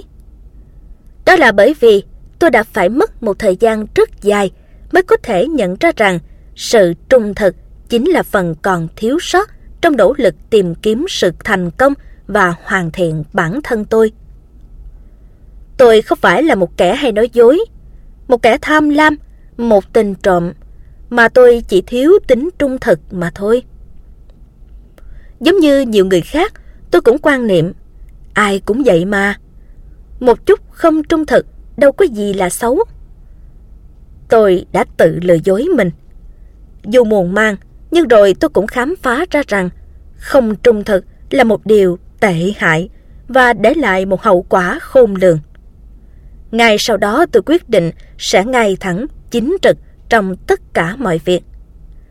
Đó là một lựa chọn quan trọng làm thay đổi cuộc đời tôi. Hãy dũng cảm đấu tranh chống lại sự không trung thực. Mỗi ngày tôi phải tự đấu tranh với chính mình để giữ tính trung thực trong trận chiến vô hạn giữa cái đúng và cái sai, cái tốt và cái xấu, vốn có trong cuộc sống này. Đáng buồn là mọi hình thái của sự không trung thực vẫn cứ ngày ngày vây quanh chúng ta. Thế giới quảng cáo bủa vây chúng ta bằng những thông điệp mập mờ của sự không trung thực. Để tạo ấn tượng tốt đối với người khác, chúng ta có khuynh hướng xây dựng một hình ảnh khác với con người thật của mình. Một lý do nữa khiến tất cả chúng ta phải đấu tranh chống lại sự không trung thực là chúng ta thường không muốn phải làm việc vất vả nhưng lại muốn hưởng thụ thật nhiều. Những thành công thật sự đều đòi hỏi phải có sự nỗ lực bền bỉ và sự quyết tâm. Trong khi đó, những thông điệp quảng cáo đến với chúng ta thường nói rằng với sự phát triển của xã hội ngày nay thì chúng ta hoàn toàn xứng đáng được tận hưởng mà không nhất thiết phải mất nhiều công sức. Những câu hỏi chẳng hạn như Tại sao chúng ta lại không sao chép những gì người khác đã làm để công việc được mau chóng và dễ dàng hơn? Tại sao lại phải tuân theo những quy tắc giao dịch trong kinh doanh, trong khi chỉ một chút gian lận là có thể giúp tiến nhanh đến thỏa thuận hơn và mang lại nhiều lợi nhuận hơn? Những điều đó khiến chúng ta dễ dàng sa lầy vào suy nghĩ. Ai cũng vậy mà. Và từ đó cho phép mình trượt dài trong những thói quen xấu. Những lợi ích của sự trung thực Có được sự bình yên trong tâm hồn Nếu ai đó hỏi tôi sẽ làm gì khi được bắt đầu cuộc sống một lần nữa? Tôi sẽ trả lời rằng tôi sẽ trung thực với chính mình, với những điều tôi sẽ làm, không vì điều gì mà vì chính tôi. Thỉnh thoảng khi nhìn lại cuộc đời mình, tôi lại xấu hổ về những điều không trung thực của mình. Phải mất một thời gian dài, tôi mới nhận ra rằng sự không trung thực là tâm điểm của mọi sự xấu xa và tôi phải trả giá về tinh thần nhiều nhất.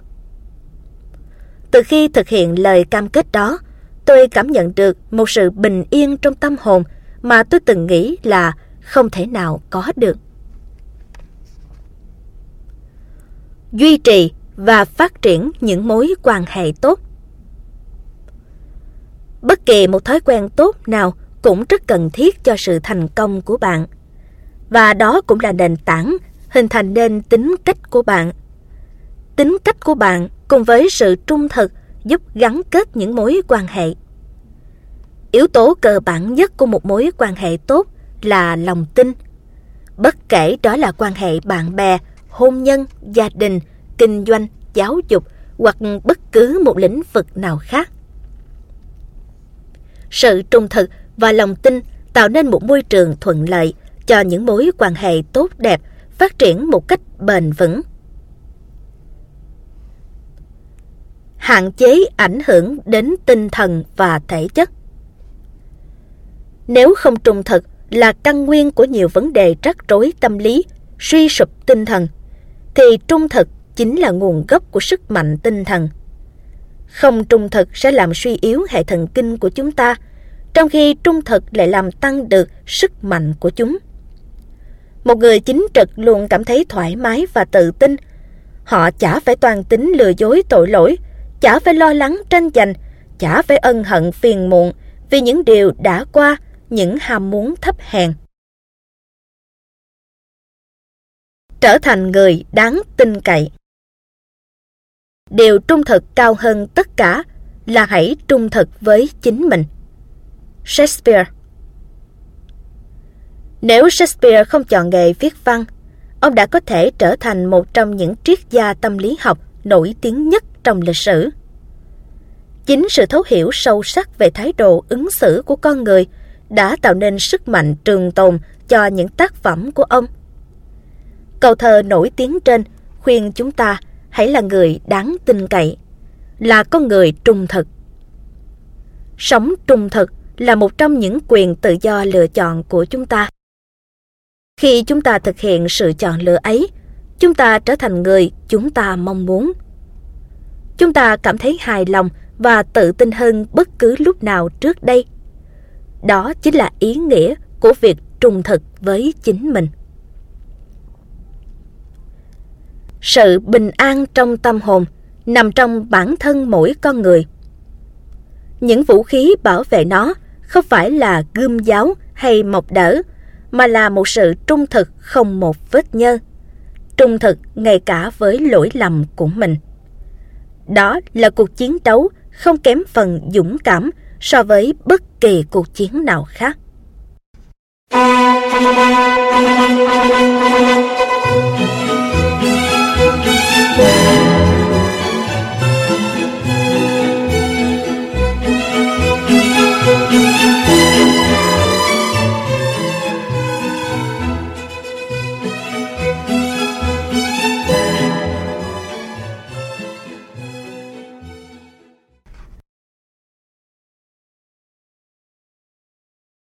Bài học số 10 Sức mạnh của lời nói.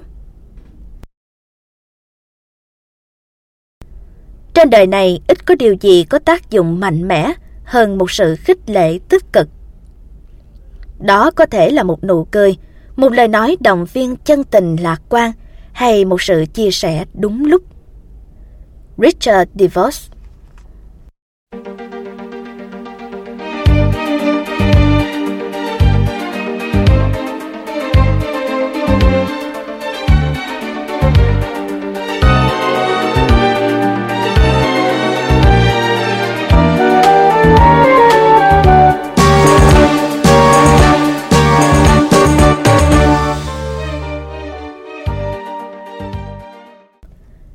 Câu chuyện về hai người bạn Năm 25 tuổi, tôi bắt đầu công việc dạy học. Một người bạn đồng nghiệp hơn tôi khoảng 8 tuổi đã tận tình chỉ dẫn cho tôi lúc tôi còn rất ngỡ ngàng với nghề. Tôi cảm thấy thật vinh hạnh vì anh ấy là một nhà giáo xuất chúng và tôi biết mình có thể học được nhiều điều từ anh ấy. Tôi luôn biết ơn những lời phê bình của anh khi anh chỉ cho tôi thấy tôi đã làm sai điều gì và giải thích lý do tại sao một số sinh viên không thích tôi. Khi đã là bạn bè, những lời khuyên của anh đã động viên rất nhiều cho cuộc sống của tôi. Tôi cảm thấy cần phải hoàn thiện mình hơn nữa, vừa về chuyên môn, vừa về phong cách sống. Nhưng tôi vẫn thấy mình không tự tin lắm và không biết mình còn phải cố gắng thế nào nữa và đến bao giờ mới trở thành một người hoàn thiện thật sự. Một người bạn khác chuyển đến khi tôi dạy đã được 6 năm. Anh ấy tên là Tim Hansel. Điểm nổi bật ở anh là anh luôn thu hút sự chú ý của các sinh viên trong những giờ học của mình. Tôi rất thắc mắc và muốn tìm hiểu xem sức lôi cuốn của anh nằm ở đâu mà anh đã làm được điều tuyệt vời đó. Do chúng tôi dạy cùng một bộ môn và cùng một nhóm chuyên môn nên chúng tôi gặp nhau hàng ngày. Tôi không mất nhiều thời gian để tìm ra lời giải đáp cho mình. Qua trò chuyện, tôi nhận thấy anh có một tài năng đặc biệt là biết khơi dậy những điều tốt đẹp ở người khác. Thay vì nói về lỗi lầm và khuyết điểm của các sinh viên, anh thường nhấn mạnh vào thành quả hoặc vào khả năng có thể phát triển được của họ. Đối với tôi cũng vậy. Tim nói rằng anh ngưỡng mộ về những tâm huyết của tôi đối với nghề, rằng những nỗ lực của tôi chắc chắn sẽ được đền đáp xứng đáng. Anh thường tán dương việc sinh viên quý mến tôi như thế nào, rằng chúng học được biết bao nhiêu điều hữu ích từ những giờ lên lớp của tôi ngoài những kiến thức trong sách vở. Những lúc cùng trò chuyện về các vấn đề trong cuộc sống, anh giúp tôi nhìn ra những điều mà tôi chưa từng chú ý đến. Tôi đã và đang làm tốt vai trò của một người thầy lẫn tư cách của một con người chân chính. Vậy chúng ta có thấy điểm khác biệt nào trong hai người bạn trên? Với người bạn hay phê bình, một người mà tôi từng ngưỡng mộ sâu sắc, tôi đã học được rất nhiều từ anh. Hầu hết những lời phê bình của anh dành cho tôi đều rất đúng và tôi cảm ơn anh về điều đó. Nhưng điều khiến tôi cảm thấy buồn chính là tôi không tìm thấy lời khen ngợi nào để cân bằng với những lời phê bình của anh. Và tôi cảm thấy nản lòng vì đó. Còn bên cạnh Tim, tôi cảm thấy tự tin hơn, mạnh mẽ hơn trong từng lời nói, trong từng hành động. Anh vẫn luôn nhắc nhở tôi về những điều tốt lành trong cuộc sống và về con người tôi. Dù chúng tôi bây giờ đã già hơn rất nhiều, anh vẫn là một người như thế. Luôn giúp người khác nhìn thấy những điều tốt đẹp của mình. Và trên hết là giúp củng cố niềm tin trong họ. Bài học từ Lincoln và Franklin Do theo chuyên ngành lịch sử, tôi có dịp đọc tiểu sử của nhiều nhân vật nổi tiếng và cũng chính việc đọc những sách đó đã đưa tôi đến việc nghiên cứu ngành tâm lý học. Không gì có thể làm cho chúng ta hiểu về thành công rõ hơn là đọc sách viết về những người thành công nhất trong lịch sử. Hai trong số những người nổi tiếng đó là Abraham Lincoln và Benjamin Franklin. Một người được biết đến nhiều nhất trong cương vị một tổng thống đầu tiên đã xóa bỏ chế độ nô lệ tại Hoa Kỳ. Người kia là một học giả uyên bác, một nhà sáng chế và là một chính khách nổi tiếng. Nhưng không phải những thành công về mặt sự nghiệp của họ khiến tôi chú ý, mà chính cách họ chinh phục người khác mới làm cho tôi quan tâm. Tính cách vĩ đại nhất ở họ là khả năng giao thiệp với tất cả dạng người trong xã hội và biết khơi gợi những điều tốt đẹp nhất ở người khác. Cả hai đều giống nhau ở tài năng xuất chúng và một cái tôi biết hòa hợp. Thầy dạy môn sử của tôi rất yêu thích Abraham Lincoln và dường như biết mọi điều về ông. Tên của thầy là Ashbrook Lincoln. Và dĩ nhiên, thầy ký tên mình là A. Lincoln để bày tỏ lòng ngưỡng mộ của mình đối với Abraham Lincoln. Tôi còn nhớ như in những bài giảng của thầy về Tổng thống Lincoln. Tôi bị cuốn hút bởi sự mô tả tính cách khác nhau của những con người làm việc xung quanh Tổng thống trong Nhà Trắng. Ai trong số họ cũng nghĩ rằng mình giỏi hơn Tổng thống. Nhưng thay vì tạo ra sự cách biệt đối với họ, Lincoln lại tôn vinh họ. Ông khen ngợi khả năng của họ, xin họ ý kiến và khuyến khích họ đem tài trí và năng lực ra phục vụ đất nước. Vì thế, ai cũng là người chiến thắng. Franklin thì thường được mô tả như một nhà ngoại giao bẩm sinh, luôn biết làm vừa lòng người khác. Nói như thế là hơi quá lời, bởi theo thừa nhận của Franklin, ông cũng có những khuyết điểm về cá tính. Trong quyển tự truyện của mình, Franklin kể rằng ông đã rất khó khăn trong việc chiến thắng được khuynh hướng tự nhiên trong ông là hay xét nét và phê bình người khác. Ông đã nỗ lực hết sức để tự hoàn thiện mình, luôn nhắc nhở mình là phải nhìn vào những khía cạnh tích cực của người khác và một mực nói về những ưu điểm mà tôi biết về mọi người. Điều này cuối cùng dẫn đến những thành công to lớn của ông trong công tác ngoại giao. Lincoln và Franklin đều khám phá ra một trong những chìa khóa dẫn đến thành công. Đó chính là khẳng định giá trị của người khác. Họ hiểu sức mạnh to lớn của nguyên tắc chiến thắng kép, rằng khi tỏ ra trân trọng người khác thì ta cũng mặc nhiên tự nâng mình lên ngang tầm với họ. khả năng tuyệt vời nhất trong mọi khả năng.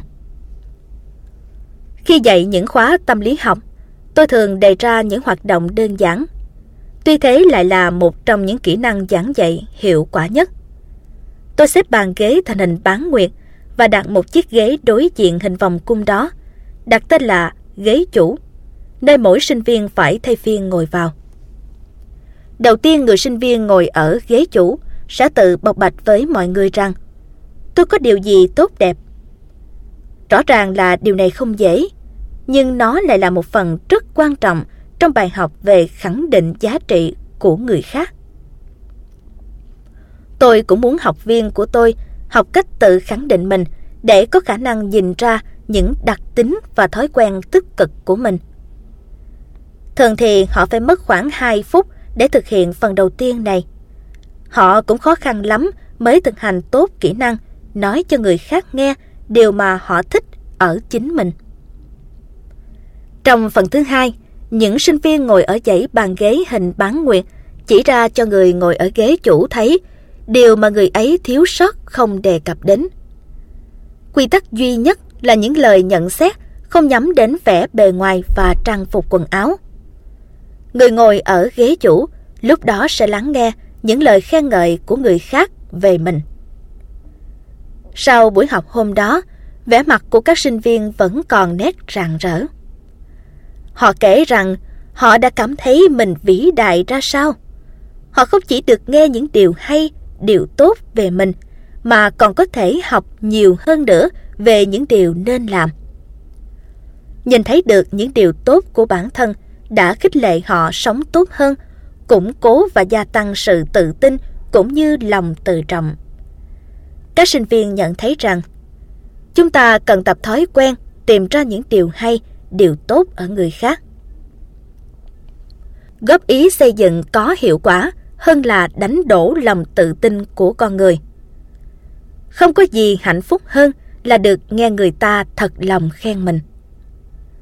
Tất cả chúng ta đều cần sự nhìn nhận và khích lệ của người khác. Tôi cảm thấy sung sướng khi làm người khác vui và hạnh phúc.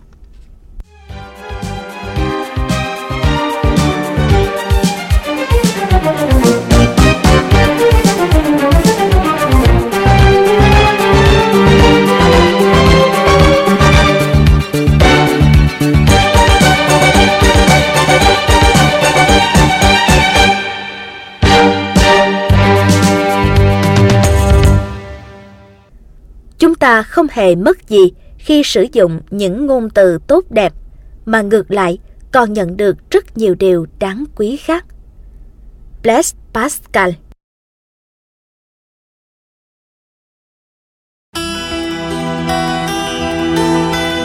Dù bạn là ai hoặc bạn bao nhiêu tuổi, nếu muốn thành đạt thì động lực cho sự thành đạt nhất thiết phải xuất phát từ chính bên trong con người bạn. Paul Meyer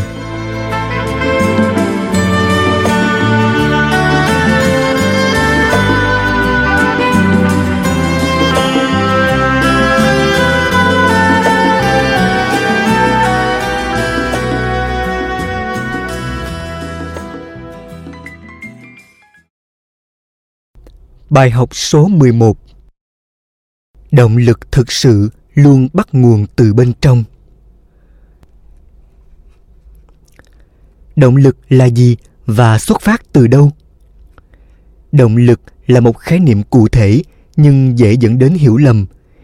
Nhiều người khi nghe nói đến từ này thường liên hệ đến những câu như hãy chiến đấu và chiến thắng vì màu cờ sắc áo của Gipper Câu nói của huấn luyện viên bóng bầu dục huyền thoại Ned Rock khi nói với các học trò của mình, hoặc Vince Lombardi lên tinh thần cho các cầu thủ đội Green Bay Packers rằng ý chí chiến thắng là trên hết. Nhưng đó không phải là động lực, đó chỉ là sự kích thích nhất thời. Trong thể thao, thường đòi hỏi sử dụng năng lượng thể chất cao độ trong một khoảng thời gian ngắn. Sự kích thích là cực kỳ cần thiết nhưng trong cuộc sống hàng ngày sự kích thích như thế sẽ không đi đến đâu dĩ nhiên là trừ khi luôn có ai đó bên bạn và cổ vũ cố lên cố lên. Chiến thắng phải chiến thắng chiến thắng. Có lẽ tôi không là tuýp người hét to cố lên cố lên để khích lệ người khác. Làm như thế thoạt đầu nghe có vẻ phấn chấn. Song khi không còn hô vang những lời khích lệ thì động lực ấy cũng không còn hiệu lực nữa. Vì thế, thay vì cố gắng tạo động lực ở họ, tôi giúp họ hiểu động lực là gì, xuất phát từ đâu, làm thế nào để tự tạo động lực cho mình. Và chính mỗi người phải duy trì động lực cho bản thân bằng những lời khích lệ cần thiết. Các nhà tâm lý vẫn chưa thống nhất về lý do tại sao một số người tìm thấy động lực trong cuộc sống trong khi một số khác thì không – theo tôi, khi nhìn lại những gì lịch sử đã viết về những người thành đạt, họ luôn tự tạo ra động lực cho bản thân mà không cần dựa vào những yếu tố bên ngoài. Bên cạnh đó, chúng ta cũng nên hiểu rằng động lực là cái đến từ bên trong mỗi cá nhân hơn là do tác động từ bên ngoài thúc đẩy chúng ta hành động. Nói cách khác, mọi hành động của chúng ta đều có động cơ, có lý do chúng xuất phát từ những nhu cầu sâu xa bên trong chúng ta cần phải nghĩ về chính chúng ta động lực nằm trong chính những suy tư ấy. Khi là một động lực thật sự, nó có thể thúc đẩy chúng ta đi đến thành công ngoài sức tưởng tượng. Ba yếu tố để tạo động lực. Hãy suy nghĩ về mục tiêu quan trọng mà bạn muốn đạt tới, một mục tiêu mà bạn mong muốn đạt được trong tương lai, và thử trả lời ba câu hỏi sau bạn có đủ khát vọng để vươn đến đích không? Bạn có thực sự tin là bạn có thể đạt được mục tiêu đó không? Bạn có hình dung rõ về mục tiêu mà bạn mong muốn đạt được hay không? Nếu các câu trả lời là có, thì đó chính là những chìa khóa giúp bạn tự tạo động cơ cho chính mình. Một, khát vọng. Động lực xuất phát từ những khát vọng thực sự dennis riley. Khát vọng là hạt giống mà từ đó mọi sự thành công nảy nở và phát triển. Nó xác định bạn sẽ trở thành một con người bình thường hay thành đạt trong cuộc sống. Khát vọng khác với khả năng là điểm khác biệt giữa người bình thường với người thành công. Chính khát vọng tạo nên điều kiện để người bình thường đạt được những điều phi thường tôi thích nhóm từ mà người xưa hay dùng là khát vọng cháy bỏng vì nó quá xúc tích. Người có khát vọng hầu như không thể dừng lại cả trong suy nghĩ lẫn hành động. Ngọn lửa khát vọng cháy càng mạnh lòng quyết tâm càng lớn thì càng dễ đạt đến thành công. Một thí dụ về điều này là câu chuyện về Barbara, một phụ nữ theo học lớp của tôi ở trường đại học. Ở tuổi 45, cô trở lại trường sau một thời gian dài nghỉ học. Dễ hiểu là cô hơi lúng túng một chút lúc ban đầu. Cô nói chỉ muốn lấy bằng cử nhân loại trung bình cũng đã hạnh phúc lắm rồi. Nhưng sau đó, cô bắt đầu ấp ủ một khát vọng mạnh mẽ là không chỉ được học, được tốt nghiệp mà phải học thật giỏi. Những kiểm tra đầu tiên của cô được xếp loại xuất sắc. Tôi gợi ý cô nên đặt mục tiêu cho mình cao hơn một chút nữa. Cô cười thật rạng rỡ. Barbara đã tốt nghiệp loại xuất sắc và nhận được học bổng tiếp tục học lên trình độ thạc sĩ. Một khía cạnh quan trọng của khát vọng là sự cam kết thực hiện lời hứa với chính mình. Điều này giúp chúng ta không nản chí khi theo đuổi con đường đã chọn, cho dù gặp phải những trở ngại tưởng chừng như không thể vượt qua. 2. Niềm tin Cơ hội dẫn đến thành công luôn được đo bởi niềm tin của chính bạn. Robert Collier Cách nay vài năm, tôi nhận thấy phần lớn sinh viên của mình bị tê liệt vì một chứng bệnh khiến họ không sinh hoạt được như những người bình thường – Đúng là một chứng bệnh đáng sợ và dễ lây lan. Điều kỳ lạ nhất là hầu như chẳng có sinh viên nào ý thức được mình đang mắc bệnh. Thậm chí tôi cũng không biết gọi tên nó là gì. Chỉ biết tạm gọi là luôn bào chữa cho những việc không làm được.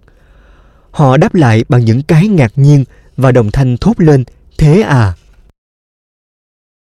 Tôi mở một tập giấy và nói, trong ngày hôm nay, hễ ai có câu bào chữa nào hoặc nghe người khác bào chữa thì hãy viết những câu bào chữa đó vào một tờ giấy. Ngày mai khi đến trường, hãy chép tất cả các câu bào chữa đó vào tập giấy này. Sáng hôm sau, tập giấy của tôi đầy kín chữ.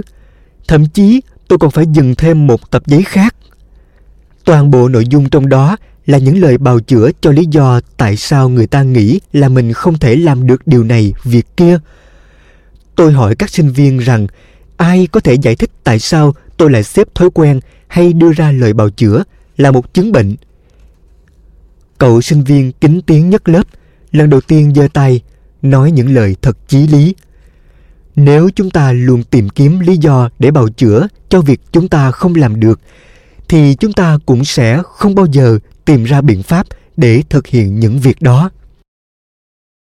Thật ra, chúng ta có nhiều khả năng hơn chúng ta tưởng và ít khi chúng ta sử dụng đến nguồn năng lực nội tại này bước đầu tiên để đánh thức những tiềm năng đó là gia tăng niềm tin vào chính chúng ta ít nhất đủ để cố gắng thậm chí để chấp nhận thất bại niềm tin ban đầu đó sẽ mang đến những thành tựu nho nhỏ và dần vun đắp sự tự tin của bạn. 3. Biết tưởng tượng, hình dung ra trước kết quả.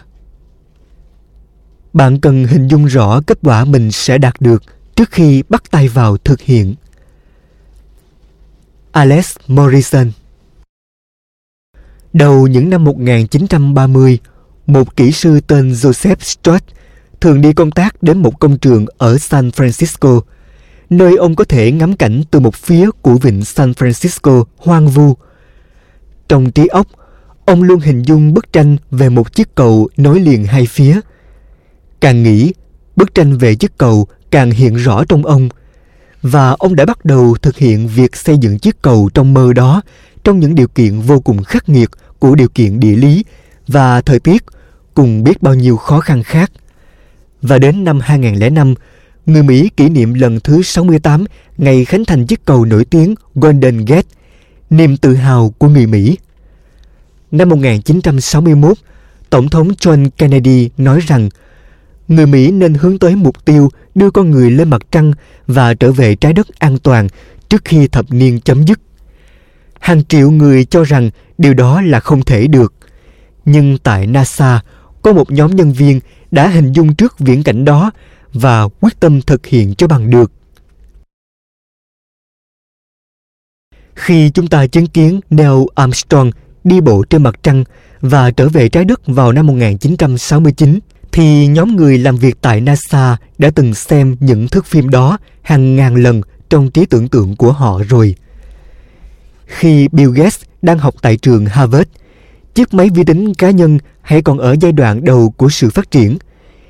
Nhiều người xem chiếc máy vi tính như là một chiếc máy dùng để lưu trữ dữ liệu và để xử lý văn bản. Thế nhưng Gates đã nhận ra những khả năng khác nữa.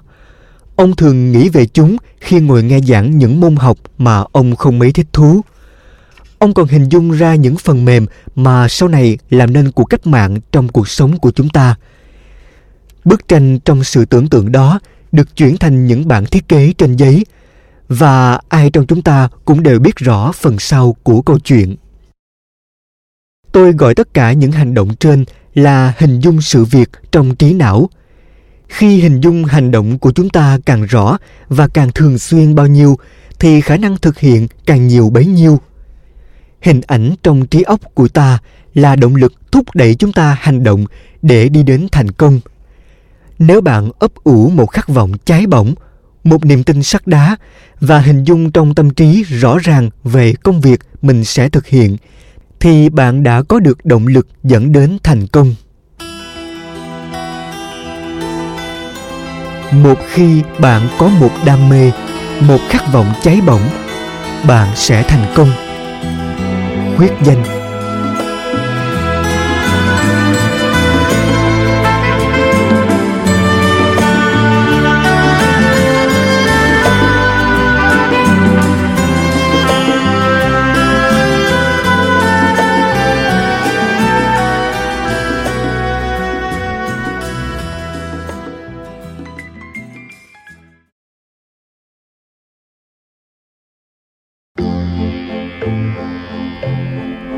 những người có mục tiêu sống chắc chắn sẽ thành công vì họ biết rõ con đường mà họ đang hướng đến. Ian Nightingale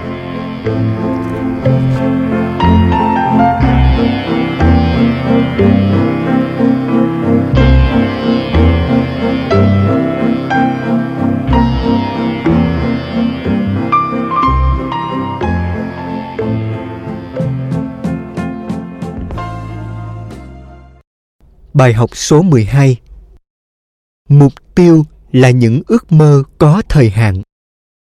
Động lực và mục tiêu, sức mạnh chiến thắng.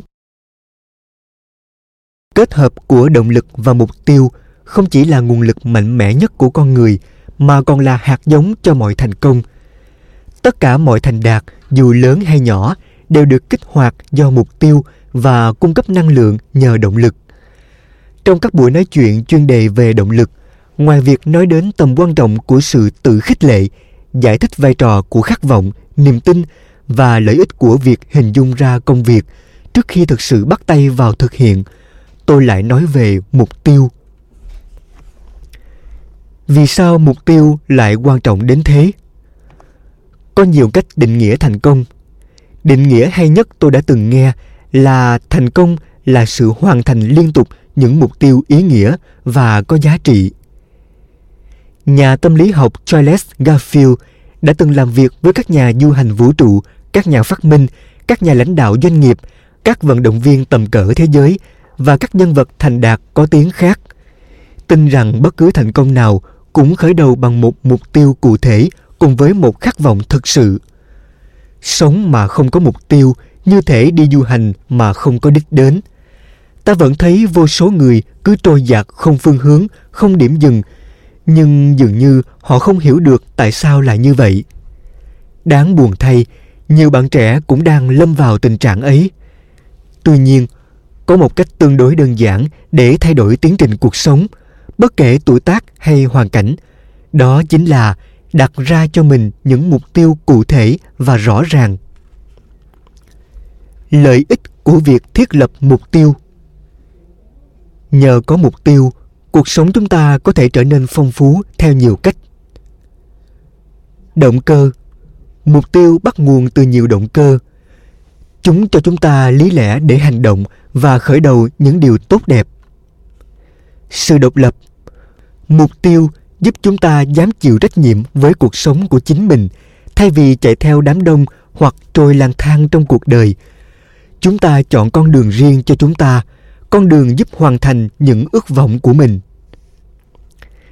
Định hướng, mục tiêu cho chúng ta một đích đến. Biết được đích đến, chúng ta sẽ có thể thấy rõ viễn cảnh tương lai.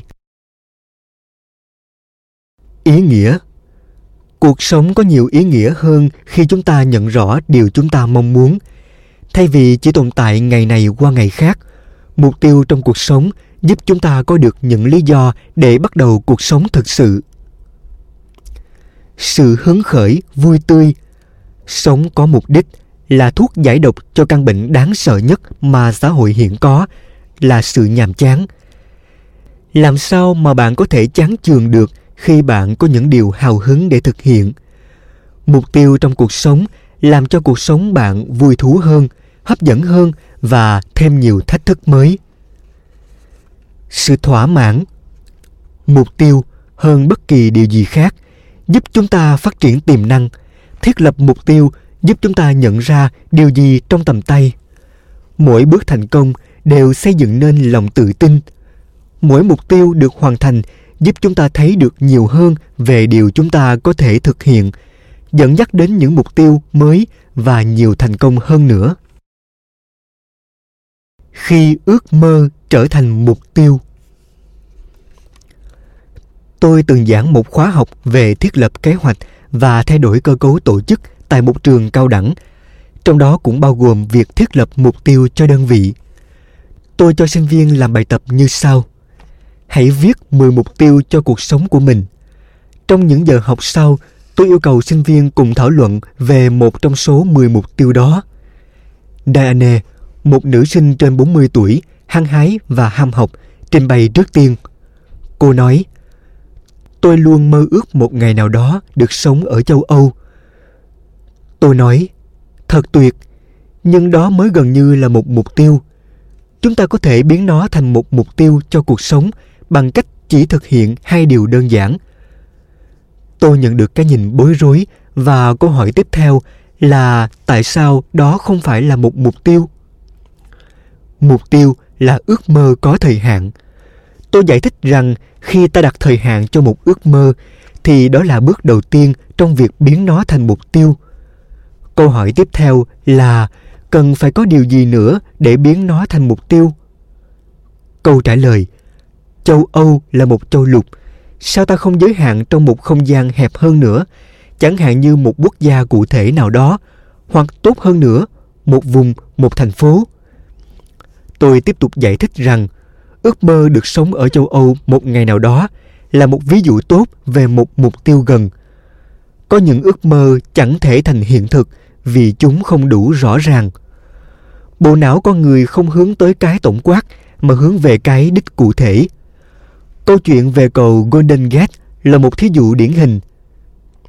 Joseph Strutt, hình dung về công trình càng sinh động, chi tiết chừng nào thì ông càng dễ hướng tới việc biến nó thành hiện thực chừng nấy.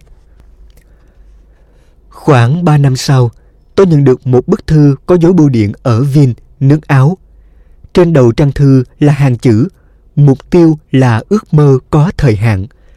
Đó là thư của Diane.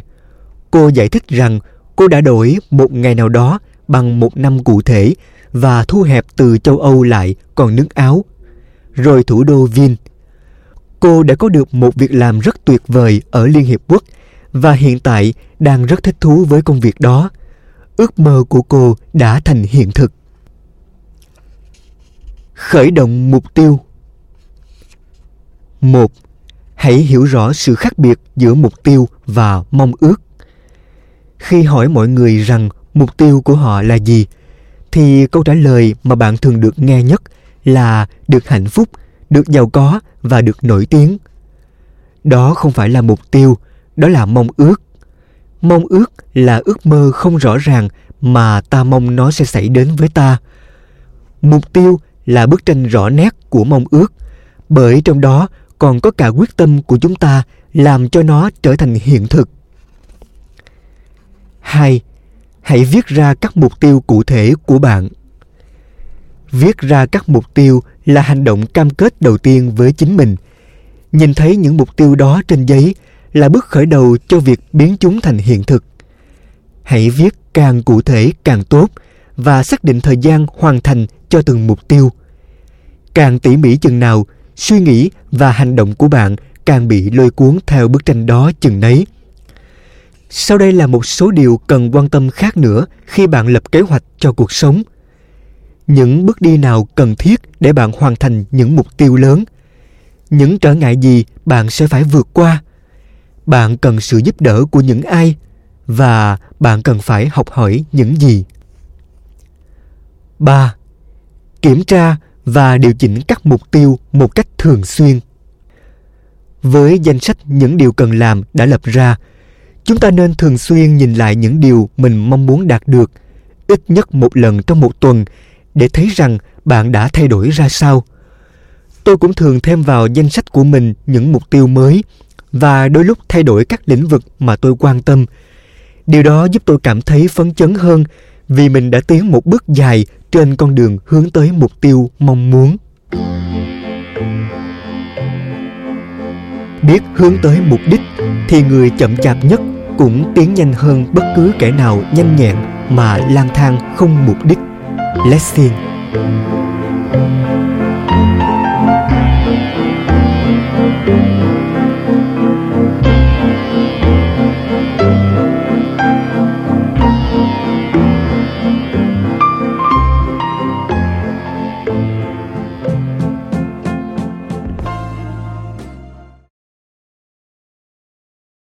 Bài học số 13 không gì có thể thay cho làm việc chăm chỉ.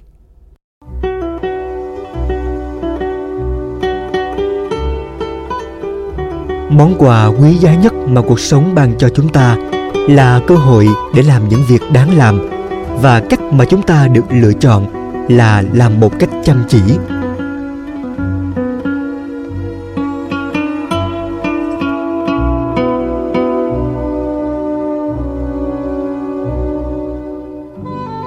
phần thưởng cho làm việc chăm chỉ. Dù động lực có mạnh mẽ và mục tiêu có rõ ràng bao nhiêu, thì ước mơ của bạn cũng khó trở thành hiện thực. Nếu không có sự nỗ lực hết mình, không đầu tư thời gian, công sức, hy sinh, và thậm chí cả những lần thất bại, kết quả cuối cùng rất cần đến sự phấn đấu bền bỉ và chỉ dành cho những ai không sợ thách thức. Sự nhiệt tình trong bất kỳ công việc nào cũng giúp chúng ta một, nhận ra tiềm năng của mình. Những kết quả nho nhỏ ban đầu sẽ động viên và thúc đẩy chúng ta nỗ lực hơn nữa. Khi phát hiện ra những khả năng còn tiềm ẩn của mình, chúng ta sẽ cảm thấy tự tin hơn. Một trong những thái độ không thể thiếu của những người thành công. Thành công mang lại sự tự tin và tự tin mang lại nhiều thành công khác nữa. Hai, đương đầu với cuộc sống cuộc sống luôn buộc ta phải chọn lựa giữa chấp nhận hèn yếu hay can đảm đối diện với khó khăn. Luôn đặt mình trong trạng thái sẵn sàng giúp chúng ta có thái độ tích cực trong cách nhìn của mình trước bất kỳ hoàn cảnh nào. Dù có thành công hay không, chúng ta vẫn luôn cảm thấy vui khi đã cố gắng hết sức mình. 3. Tăng thêm ý nghĩa cho cuộc đời. Không có gì sung sướng hơn cảm giác hoàn tất một mục tiêu và biết rằng ta đã làm bằng tất cả sự nhiệt huyết. Chúng ta hạnh phúc vì tích lũy thêm một trải nghiệm có ý nghĩa cho cuộc sống của mình. Mẫu số chung của thành công George Alex Gallup cùng với nhà báo William Brother đã thực hiện những nghiên cứu quy mô nhất về đề tài thành công. Các câu hỏi phỏng vấn những người thành đạt xoay quanh những vấn đề về hạnh phúc gia đình, năng lực làm việc, quan điểm sống, niềm tin. Các câu trả lời đều có một ý chung xuyên suốt rằng thành công đến với họ không do may mắn hoặc tài năng đặc biệt gì cả.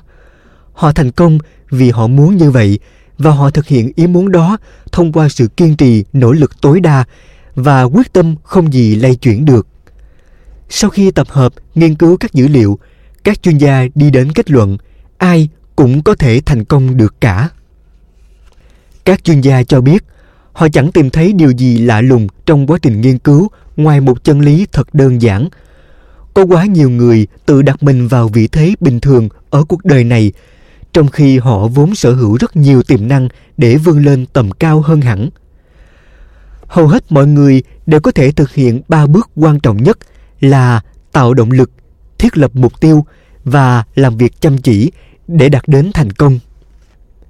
Làm việc và vui đùa luôn song hành. Dù biết rằng sự nhiệt tình trong công việc là rất cần thiết cho sự thành công, nhưng chúng ta cũng không nên bỏ qua yếu tố vui đùa – mục đích nhằm giảm nhẹ áp lực và duy trì sự cân bằng được xem như khá quan trọng trong cuộc sống.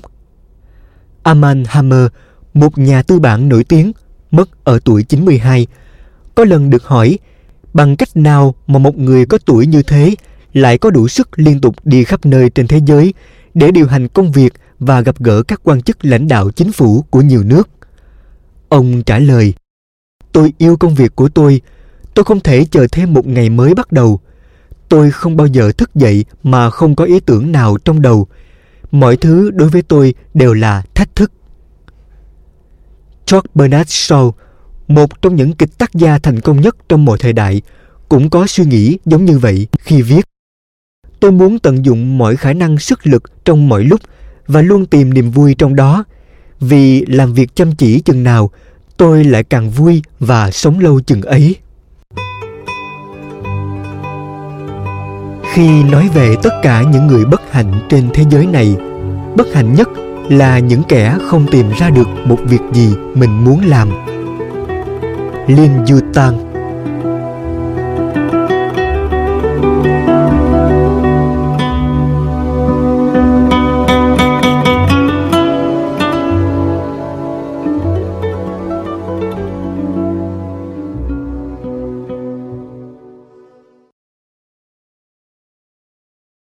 Bài học số 14 Có lúc cần từ bỏ một điều để có được một điều khác.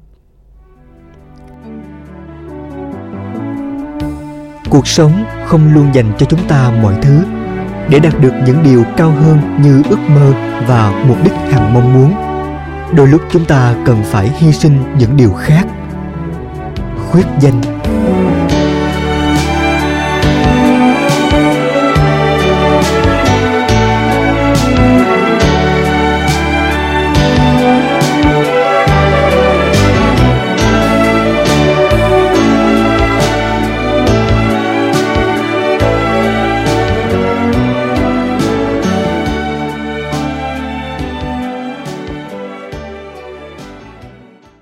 một chìa khóa nữa để mở cánh cửa thành công.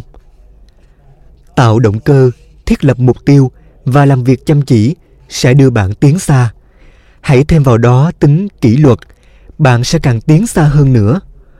Mỗi người thành công mà tôi từng biết đều nói rằng kỷ luật là chiếc chìa khóa vạn năng giúp mọi việc được hoàn tất. Không có nó, bạn sẽ chỉ thành đạt trong một chừng mực nào đó mà thôi. Có nhiều người cho rằng người có tính kỷ luật luôn cứng nhắc và thiếu linh hoạt. Thế nhưng thật ra, kỷ luật là một trong những thuộc tính tích cực nhất mà con người có thể có được. Tôi thích định nghĩa của Webster. Kỷ luật là sự rèn luyện giúp chúng ta tự sửa chữa, tạo khuôn nếp, tạo sự mạnh mẽ hoặc giúp chúng ta trở nên hoàn hảo hơn. Khi tự giác áp dụng kỷ luật với bản thân, bạn sẽ nhận ra rằng mình đang kiểm soát những hành động và cả suy nghĩ của chính mình. Chính bạn có thể quyết định mình sẽ làm gì, làm như thế nào và khi nào sẽ hoàn thành được những mục tiêu đã đặt ra. Triết gia Eric Fromm từng nói rằng không có tính kỷ luật, cuộc sống của ta sẽ trở nên chao đảo và thiếu tập trung.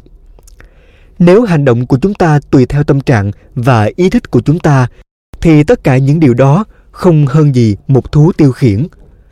Ông còn nói rằng chúng ta sẽ chẳng bao giờ trở nên xuất sắc nếu ta không thực hiện điều đó với tinh thần kỷ luật tự giác cao. Bạn sẵn lòng từ bỏ điều gì? Mỗi khi bạn nói vâng với một mục tiêu, có nghĩa bạn cũng đang nói không với nhiều điều khác. Sybil Stanton Ba thí dụ về việc từ bỏ những ý muốn nhất thời.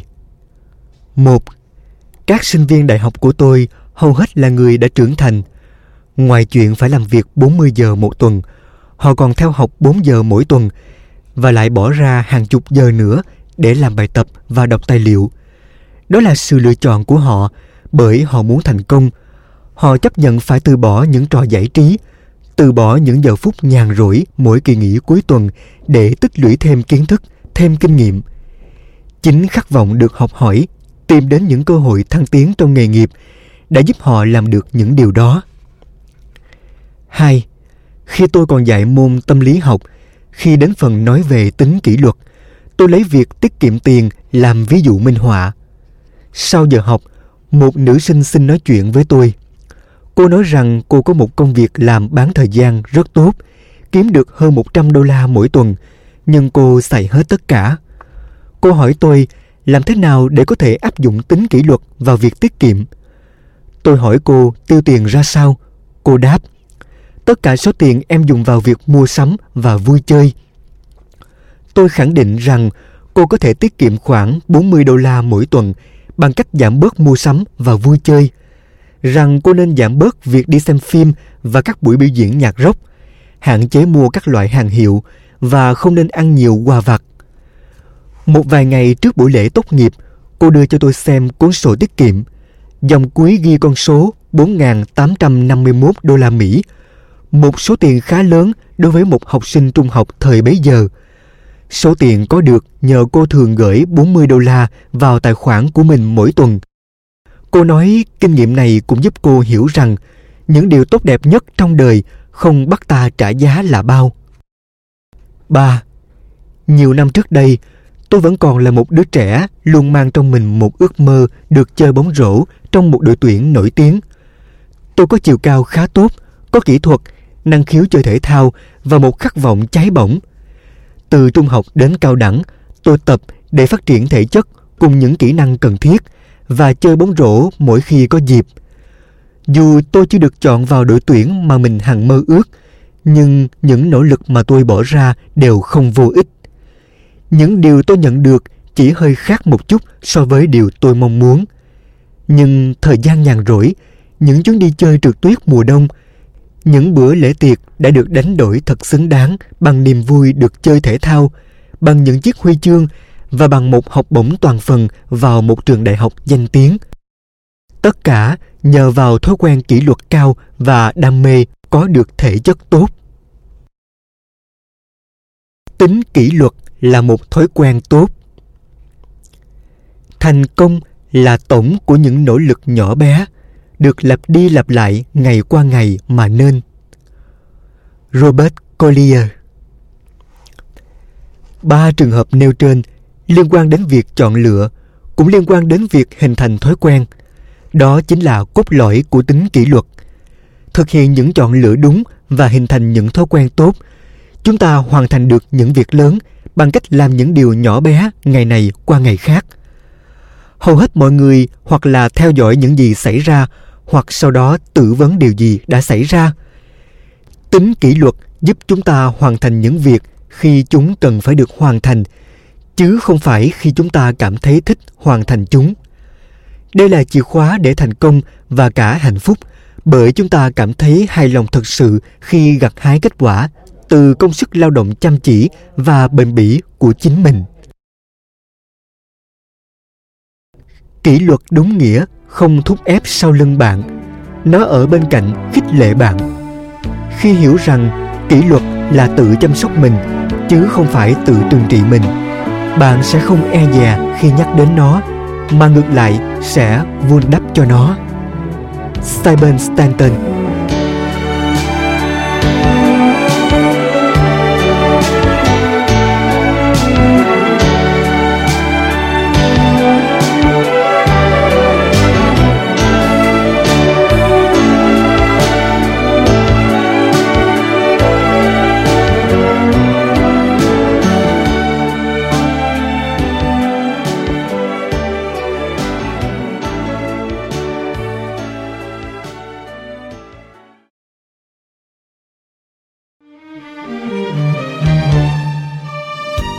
người thành công chẳng bao giờ dừng lại, dù chỉ để tự hỏi liệu việc chúng ta đang làm có thật sự quan trọng nhất hay không. Stephen covey.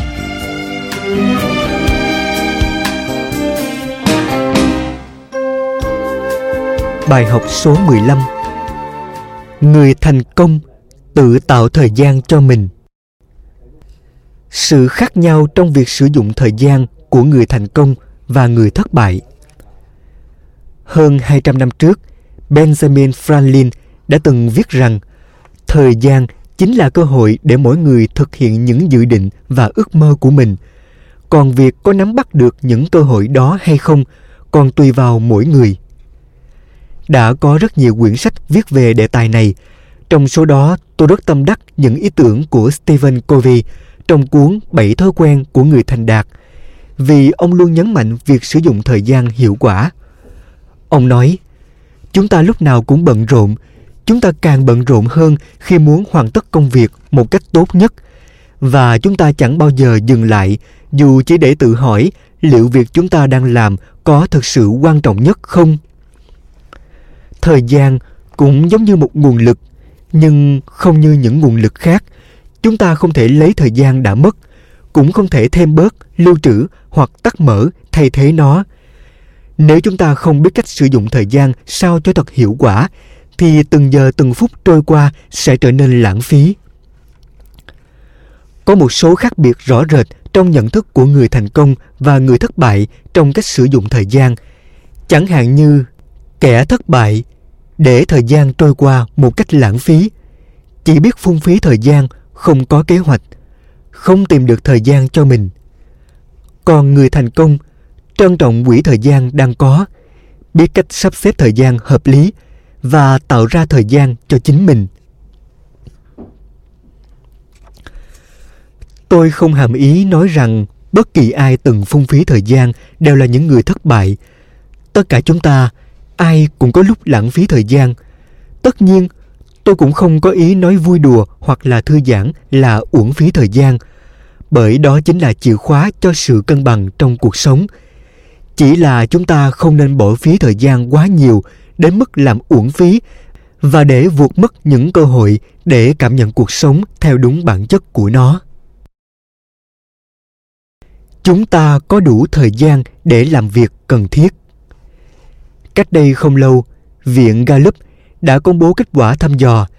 80% người được hỏi ý kiến ở Hoa Kỳ cảm thấy thời gian trôi qua đi thật nhanh và họ cảm thấy họ không có đủ thời gian để thực hiện những điều mình mong muốn. Những người đó đã sai ở hai điểm cơ bản. Trước hết, thời gian không hề trôi nhanh hơn lúc chiếc đồng hồ đầu tiên được chế tạo ra. Ngày nay, một giờ vẫn có 60 phút, một phút cũng vẫn có 60 giây. Không có gì thay đổi cả. Thứ hai, có một lý do đơn giản khiến người ta không thực hiện được tất cả mọi điều là vì họ muốn quá nhiều thứ cùng một lúc.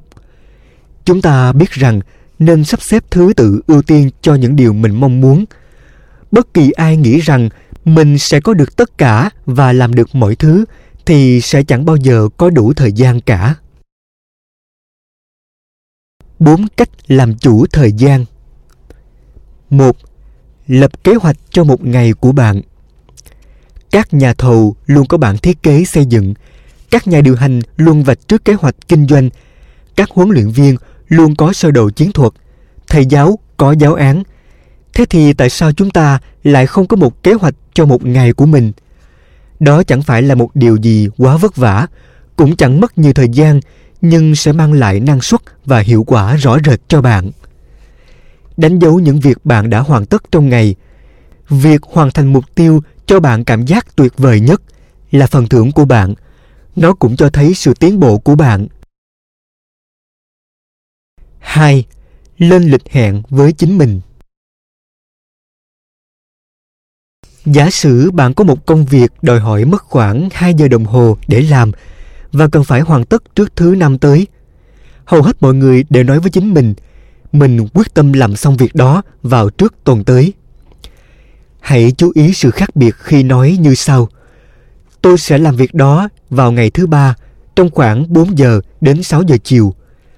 Hãy nhớ rằng trí óc ta luôn hướng đến điều cụ thể. Nếu bạn nói với một người bạn của mình, mình gặp lại sau nhé, thì bạn sẽ khó gặp lại nhau hơn là khi bạn hẹn vào một ngày giờ cụ thể. Nếu bạn có việc gì đó cần phải làm ngay, nhưng bạn lại có khuynh hướng trì hoãn cho đến phút cuối, thì có một giải pháp đơn giản cho điều này. Hãy lên một cuộc hẹn với chính mình. Trước khi làm một việc gì khác, hãy tỏ rõ quyết tâm làm cho kỳ được việc phải làm. Rồi sau đó bạn cần quyết định khi nào bạn bắt tay vào làm việc đó và tự cam kết với mình về một thời gian biểu cụ thể. Chỉ đơn giản như thế, nhưng nó có thể đem lại nhiều lợi ích cho bạn như phát triển tính kỷ luật, hỗ trợ thiết lập mục tiêu, giúp chiến thắng sự trì hoãn và hướng dẫn bạn sử dụng thời gian hiệu quả hơn. 3. Dùng phương pháp mỗi lúc một chút. Một trong những phương pháp hiệu quả nhất trong việc hoàn tất những công việc quan trọng là mỗi lúc làm một ít. Thay vì chờ cho đến lúc có cảm hứng hoặc có đủ thời gian mới tiến hành thì hãy dành ra một chút thời gian đặc biệt trong lịch làm việc hàng ngày của bạn. Tốt nhất, thời gian đặc biệt này được ấn định vào cùng một thời điểm mỗi ngày. Điều mấu chốt là phải duy trì được liên tục, đều đặn. Hãy làm cho nó trở thành một thói quen. Lấy việc viết một cuốn sách để làm ví dụ. Dường như đó là một công việc quá khó khăn phức tạp nếu nhìn một cách tổng thể. Nhưng nếu bạn viết chỉ một trang mỗi ngày, thậm chí trừ ra hai ngày thứ bảy và chủ nhật, thì bạn có thể hoàn tất một cuốn sách dày 260 trang vào cuối năm. Phương cách này cũng có thể so sánh với việc xây dựng một căn nhà gạch. Mỗi viên gạch thật là nhỏ bé và việc xây mỗi lúc một viên gạch xem ra có vẻ chậm chạp kinh khủng. Nhưng khi mỗi viên gạch đều đặn đặt lên một viên khác, lại hình thành nên cái gì đó vĩ đại hơn nhiều so với những đống vật liệu chưa xây. Bạn có thể sử dụng những khoảnh khắc thời gian ngắn ngủi theo cùng cách như thế. Thành công là kết quả của công việc khó khăn vất vả được thực hiện mỗi ngày một ít. 4. Hãy biết vào lúc nào bạn làm việc hiệu quả nhất. Mỗi người có một chiếc đồng hồ sinh học riêng, và vào lúc nào đó, người này làm việc có năng suất nhất, nhưng người khác thì ngược lại, kém hiệu quả nhất. Một số làm việc hiệu quả nhất vào buổi sáng, những người khác lại có năng suất vào ban đêm. Một số người đuối sức vào giữa buổi chiều, trong khi nhiều người khác lại vừa được nạp đầy năng lượng. Vì vậy quan trọng là nhận biết được giờ sinh học của bạn khi nào bạn có thể hoạt động tốt nhất nếu có thể nên lên lịch làm việc những việc quan trọng nhất của bạn trong những giờ khắc này. Đó chính là sử dụng thời gian một cách tối ưu. Thời gian là vốn quý nhất, bạn đừng trì hoãn nữa. Đã bàn về thời gian, tất phải đề cập đến sự trì hoãn. Hầu hết mọi người cho rằng đó là trở ngại lớn nhất, nhưng tôi lại không nghĩ trì hoãn luôn luôn là điều tệ hại mọi người đều làm như thế ở một chừng mực nào đó Có người còn đạt hiệu quả cao hơn khi hoàn tất công việc dưới áp lực vào lúc hết hạn và không thể trì hoãn được nữa vào những phút cuối. Nhưng đó chỉ là những trường hợp ngoại lệ. Hầu hết mọi người cảm thấy vừa kém hiệu quả, vừa có lỗi và không tự hài lòng với chính mình khi trì hoãn công việc. Nhưng nếu bạn có được kỹ năng sử dụng thời gian hiệu quả, bạn sẽ nhận thức được rằng thời giờ là cuộc sống của bạn và bạn sẽ tìm ra phương cách để tận dụng nó. Sự thành công tùy thuộc vào việc bạn sử dụng thời gian như thế nào. Người thành công không tìm kiếm thời gian, họ tạo ra thời gian. Hãy biết tận dụng thời gian của bạn dù cuộc sống luôn có những khó khăn. Ephesians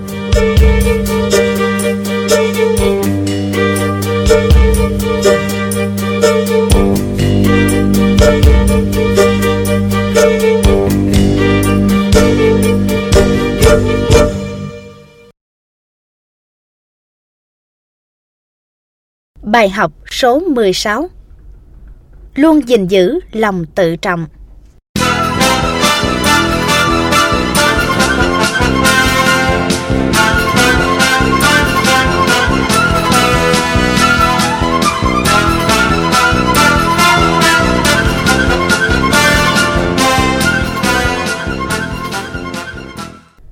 Lòng tự trọng chính là tình cảm sâu thẳm trong tâm hồn mà bạn có được từ sự đánh giá chính mình. Dennis Waitley Lòng tự trọng và sự giả tạo Trong một cuộc hội thảo nói về lòng tự trọng, tôi thật sự ấn tượng trước bài phát biểu của Bill Honit, một trong những thuyết trình viên chính.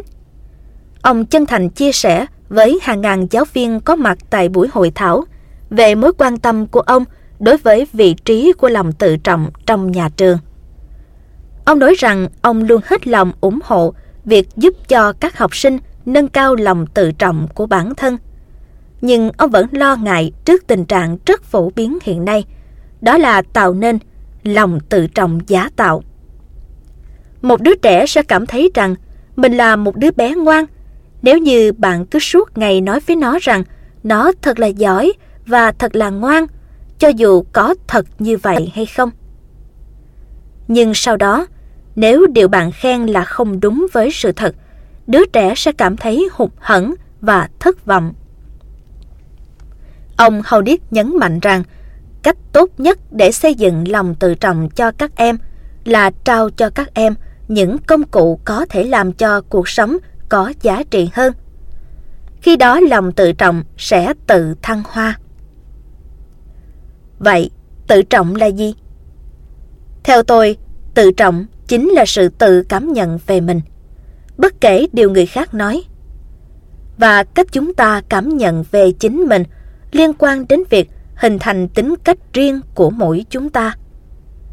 Chúng ta chỉ có thể cảm nhận tốt về mình khi có thái độ tích cực và dám chịu trách nhiệm cho những việc chúng ta đã, đang và sẽ làm. Từ lệ thuộc đến độc lập trong suy nghĩ. Khi chúng ta còn bé, cuộc sống chúng ta do người lớn tuổi hơn chi phối. Chúng ta thấy hình ảnh của mình qua lời nhận xét của họ.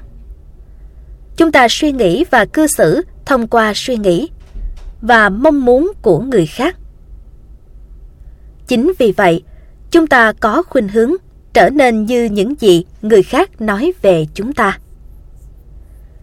Nhưng khi lớn lên, chúng ta cần phải học cách suy nghĩ cho bản thân mình.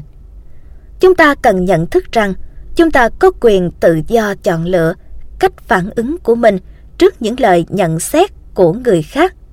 Như Eleanor Roosevelt có lần đã nói, không ai có thể làm bạn cảm thấy mình thấp kém khi không có sự chấp nhận của bạn. Tôi không nói rằng chúng ta nhất định phải quan tâm đến nhận xét của người khác và rằng chúng ta không nên để cảm xúc của mình bị ảnh hưởng. Đôi khi chúng ta cũng rất cần được nghe những lời khen ngợi, sự tán dương. Chúng ta cũng cần đến những cái ôm thân thiết nữa. Điều đó không chỉ cần thiết mà còn rất quan trọng. Nhưng chúng ta không thể cứ chờ người khác vỗ tay khen ngợi thì chúng ta mới cảm nhận được giá trị của mình. Trước khi có ai đó khen ngợi chúng ta, thì chúng ta phải biết tự cảm nhận về mình. Sau đó chính những lời tán dương sẽ khẳng định một lần nữa những điều mà chúng ta cảm nhận về mình là đúng. Những điều người khác nói về chúng ta phần nào ảnh hưởng đến cảm nhận của chúng ta về bản thân mình. Chỉ có những việc chúng ta làm và điều chúng ta nghĩ mới thật sự đem lại lòng tự trọng cho chúng ta. Lòng tự trọng đích thực là sự tôn trọng mà ta phải mưu cầu cho chính mình. Lòng tự trọng đích thực là một kết quả, kết quả tự nhiên của bốn thái độ sau đây. một Hãy tử tế. Chúng ta không thể cảm nhận tốt về mình khi ích kỷ hoặc vô cảm trước niềm vui hay nỗi buồn của người khác. Cách chúng ta cư xử với người khác như một tấm gương soi rọi chính ta. Càng cư xử tốt với người khác, chúng ta càng có cảm nhận tốt đẹp về mình. 2. Hãy vì danh dự. Tôi đã từng được đọc những công trình nghiên cứu về sự kết hợp giữa sự trung thực và lòng tự trọng. Bạn có thể hiểu rất rõ như thế nào thì được xem là tự trọng. Nhưng nếu bạn không trung thực, thì chắc chắn bạn không thể cảm nhận tốt về mình. Sự trung thực của bạn sẽ khẳng định niềm tin của mọi người đối với bạn và sự tôn trọng cũng dần được hình thành. 3. Hãy làm việc Một trong bảy tội lỗi đáng chết ở thời Trung Cổ, đó là sự lười biếng. Người ta thường gọi những người ngồi lê đôi mắt và chẳng chịu làm việc là những kẻ vô tích sự. Thật khó tìm thấy cảm giác hài lòng về mình khi bạn là kẻ lười nhác, trốn tránh công việc. Luôn tìm tòi học hỏi và không ngừng tích lũy kinh nghiệm cho bản thân chính là con đường ngắn nhất giúp chúng ta xây dựng lòng tự trọng cho mình. 4. Hãy tích cực Chúng ta không thể cảm nhận tốt về mình nếu suy nghĩ của chúng ta chỉ hướng đến những điều bi quan tiêu cực. Chúng ta không chỉ thể hiện sự tôn trọng và trung thực của mình trong khi ứng xử với người khác, mà còn phải biết tự hào về chính mình. Khi đó chúng ta sẽ thấy tự tin hơn trong từng suy nghĩ, hành động, cử chỉ. Một nấc thang cần thiết cho chặng đường tiến đến thành công của bạn.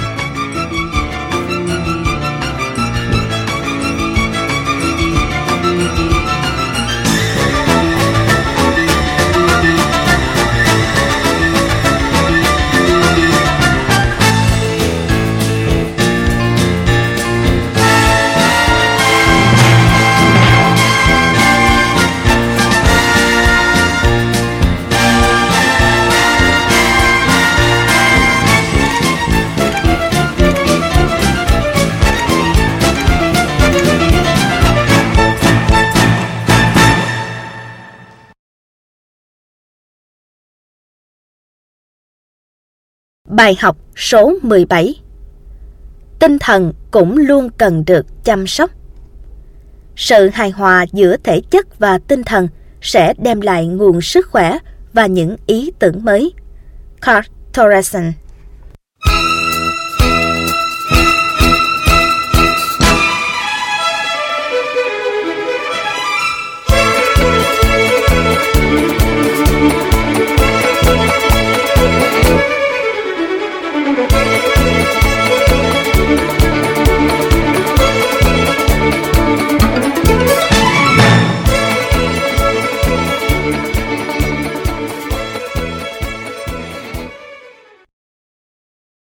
Sống là cân bằng.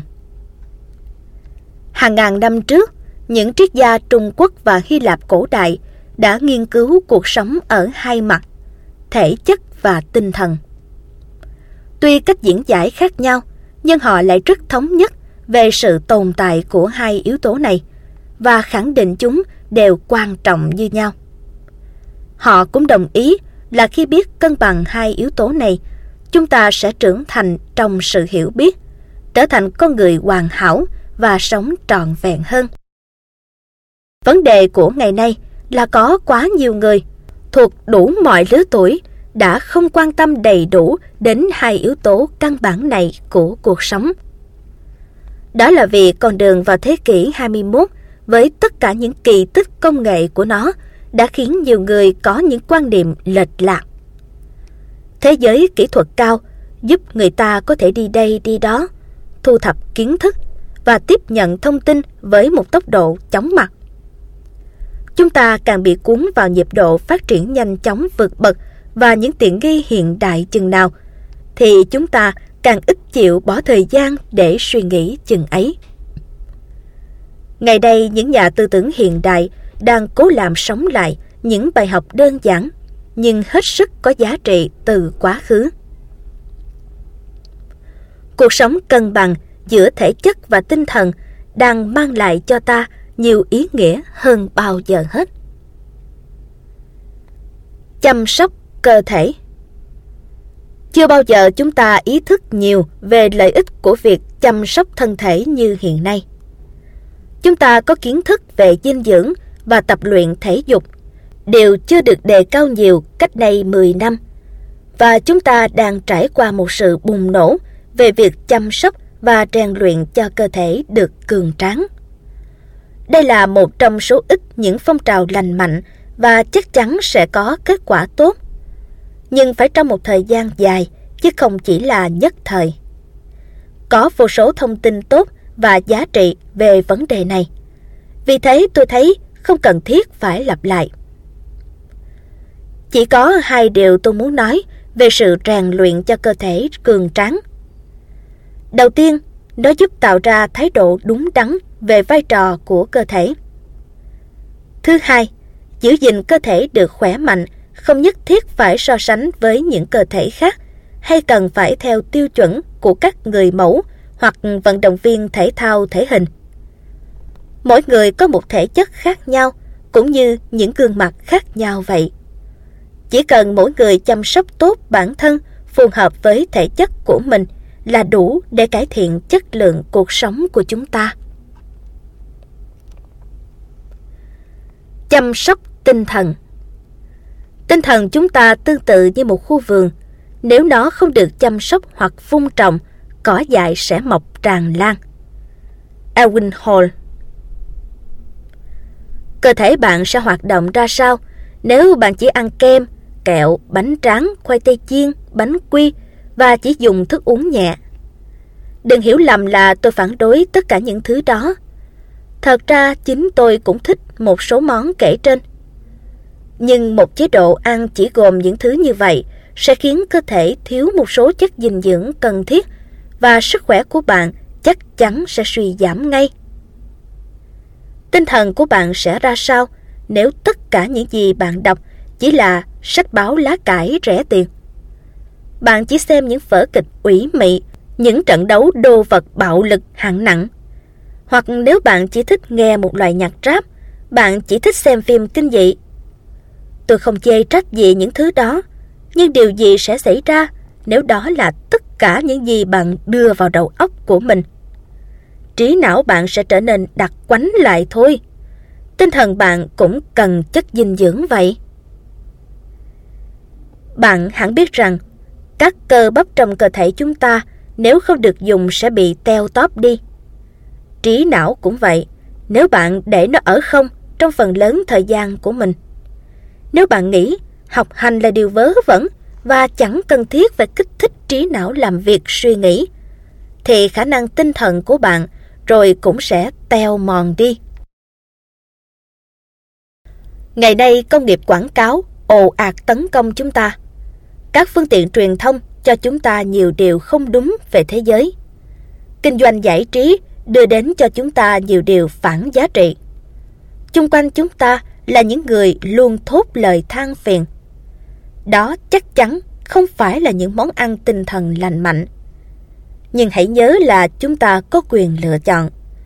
Chúng ta cần phải biết chọn lọc những thức ăn cho tinh thần cũng như cho cơ thể. Ta cũng có thể tập thói quen chỉ cho phép những điều lành mạnh thâm nhập vào trí óc chúng ta. Một người bạn lớn tuổi và khôn ngoan hơn đã bảo tôi cách này nhiều năm rằng ông bắt đầu một ngày dựa trên một bản ghi chú những điều tích cực. Mỗi sáng ông dành một ít thời gian để đọc một điều gì đó có thể nâng đỡ tinh thần và cổ vũ suy nghĩ. Ông nói đó không chỉ giúp ông tập trung vào những điều tốt lành trong cuộc sống, mà còn giúp sàng lọc, loại bỏ nhiều điều tiêu cực. Một thời gian ngắn sau, tôi bắt chước như thế.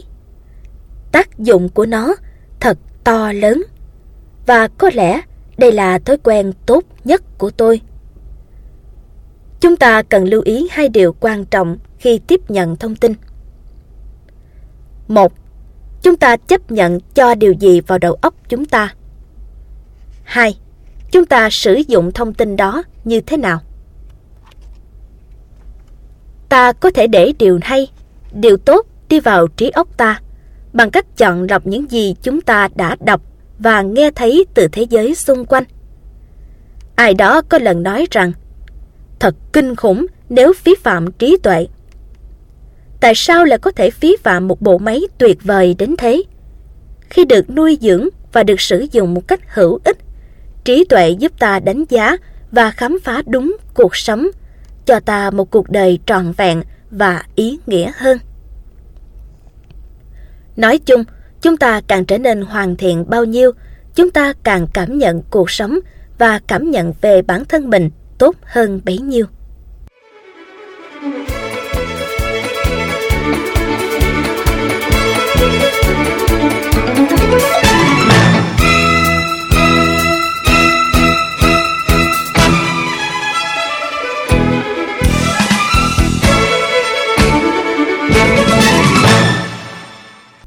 Những người phát triển đời sống tinh thần nhiều nhất sẽ là những người nhận được nhiều niềm vui nhất trong cuộc sống. Scott Peck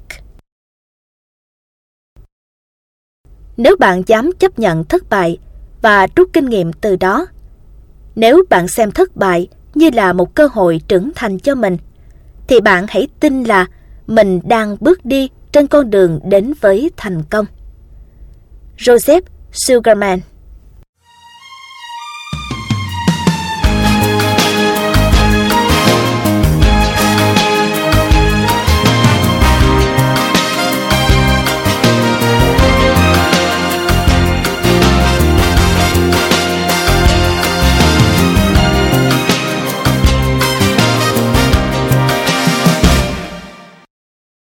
Bài học số 18 Thất bại là chuyện bình thường. Ai cũng đã từng nếm mùi thất bại. Hãy hỏi bất kỳ người thành đạt nào xem họ đã từng gặp thất bại về điều gì hay chưa. Và bạn sẽ có được hai câu trả lời. Câu đầu tiên sẽ là một nụ cười trầm ngâm hoặc sẽ là một tiếng cười lớn. Câu trả lời thứ hai sẽ là một câu hỏi đại khái như Bạn muốn nghe về thất bại nào của tôi? Thất bại là một phần tất yếu trong cuộc sống mà không ai tránh khỏi. Vấn đề quan trọng không phải là chúng ta có thất bại hay không, mà chính là chúng ta đã thất bại như thế nào. Sự khác biệt giữa người thành công và người không thành công được xác định không phải bởi số lần thất bại của họ, mà bởi việc họ đã làm gì sau những lần thất bại đó. Hai kinh nghiệm thất bại nổi tiếng Tôi bắt đầu đọc tiểu sử của các danh nhân năm tôi 12 tuổi. Nhờ đó tôi khám phá ra rằng đó là những cuốn sách hay nhất về đề tài thành công. Điều làm tôi ấn tượng nhất là người ta không chỉ viết về thành công mà viết cả về những thất bại. Vì không có ai thành công mà trước đó chưa từng đếm mùi cay đắng của thất bại. Về kinh nghiệm thất bại, tôi nghĩ ngay đến hai người nổi tiếng là Albert Einstein và Thomas Edison. Một người là nhà toán học vĩ đại nhất và người kia là nhà phát minh vĩ đại nhất của mọi thời đại. Họ sẽ không thành công nếu không sẵn lòng rút ra những bài học từ thất bại và vẫn bền chí vào những thời điểm đen đủi nhất. Tuy không có nhiều người biết đến, nhưng những thất bại của họ đã góp phần không nhỏ mang đến sự thành công trong những phát minh của họ. Khi Edison tìm cách kéo dài đời sống của chiếc bóng đèn tròn, ông đã thử hơn 10.000 lần các kiểu kết hợp khác nhau của các vật liệu mà vẫn thất bại. Khi được hỏi rằng bằng cách nào có thể tiếp tục thí nghiệm sau ngần ấy lần thất bại, ông trả lời, ông không coi đó là thất bại. Mỗi lần thử nghiệm đối với ông là mỗi lần ông tiến tới gần thành công hơn. Còn Einstein, người nổi tiếng là thông thái, thì nói Tôi không ngừng suy nghĩ và suy nghĩ 90 lần cho kết quả sai, nhưng lần thứ 100 thì tôi đúng. Với những người này, thất bại là điều bình thường. Và họ biết rằng thành công hiếm khi đến trong lần thử nghiệm đầu tiên. Với suy nghĩ như thế, chúng ta sẽ nhanh chóng hồi phục sau những lần thất bại và cố gắng lần nữa. Thành công là kết quả của thời gian, quyết tâm và nỗ lực bền bỉ. Cả Edison và Einstein đều được xem là những thiên tài, nhưng không ai thích danh hiệu đó. Chính Edison đã định nghĩa. Thiên tài là kết quả của một phần trăm cảm hứng thiên tài và 99% mồ hôi nước mắt. Điều ta có thể học được từ thất bại. Người không chịu học hỏi luôn lặp lại những sai lầm. Người chịu học luôn tích lũy kinh nghiệm sau những lần thất bại xảy đến. Vấn đề ở đây không phải là liệu bạn thành công hay thất bại, mà là liệu bạn có chịu học hay không. Benjamin Barber Thất bại là một người thầy vĩ đại của cuộc sống. Sau đây là những bài học hay nhất từ sự thất bại. Thất bại, dạy chúng ta biết khiêm tốn. Nó buộc chúng ta phải đương đầu bằng tất cả khả năng của mình để vượt qua. Thất bại, dạy chúng ta biết điều chỉnh suy nghĩ và hành động của mình. Nó thúc đẩy chúng ta phải nhìn vào điều chúng ta đang làm và cho chúng ta cơ hội để thử nghiệm theo một hướng mới. Thất bại dạy rằng không phải lúc nào chúng ta cũng có được những gì mình muốn. Thỉnh thoảng ngay cả khi ta làm toàn những điều đúng đắn cả, nhưng vẫn không đi đến một kết quả mong muốn nào. Thất bại dạy chúng ta về sức mạnh của cá tính. Nó thách thức chúng ta đào sâu hơn nguồn lực nội tại khi gặp phải thất bại. Thất bại dạy chúng ta về lòng kiên trì. Nó buộc chúng ta sẽ phải từ bỏ, hoặc phải quyết tâm hơn nữa và nỗ lực không ngừng. Thất bại dạy rằng chúng ta có thể vượt qua thất bại, không gục ngã, không bỏ cuộc. Không hề có sự xấu hổ khi thất bại, chỉ xấu hổ khi sợ phải gượng đứng dậy và tiếp tục cố gắng. Và còn một bài học quý báu nhất, đó là thất bại sẽ giúp ta mạnh mẽ hơn.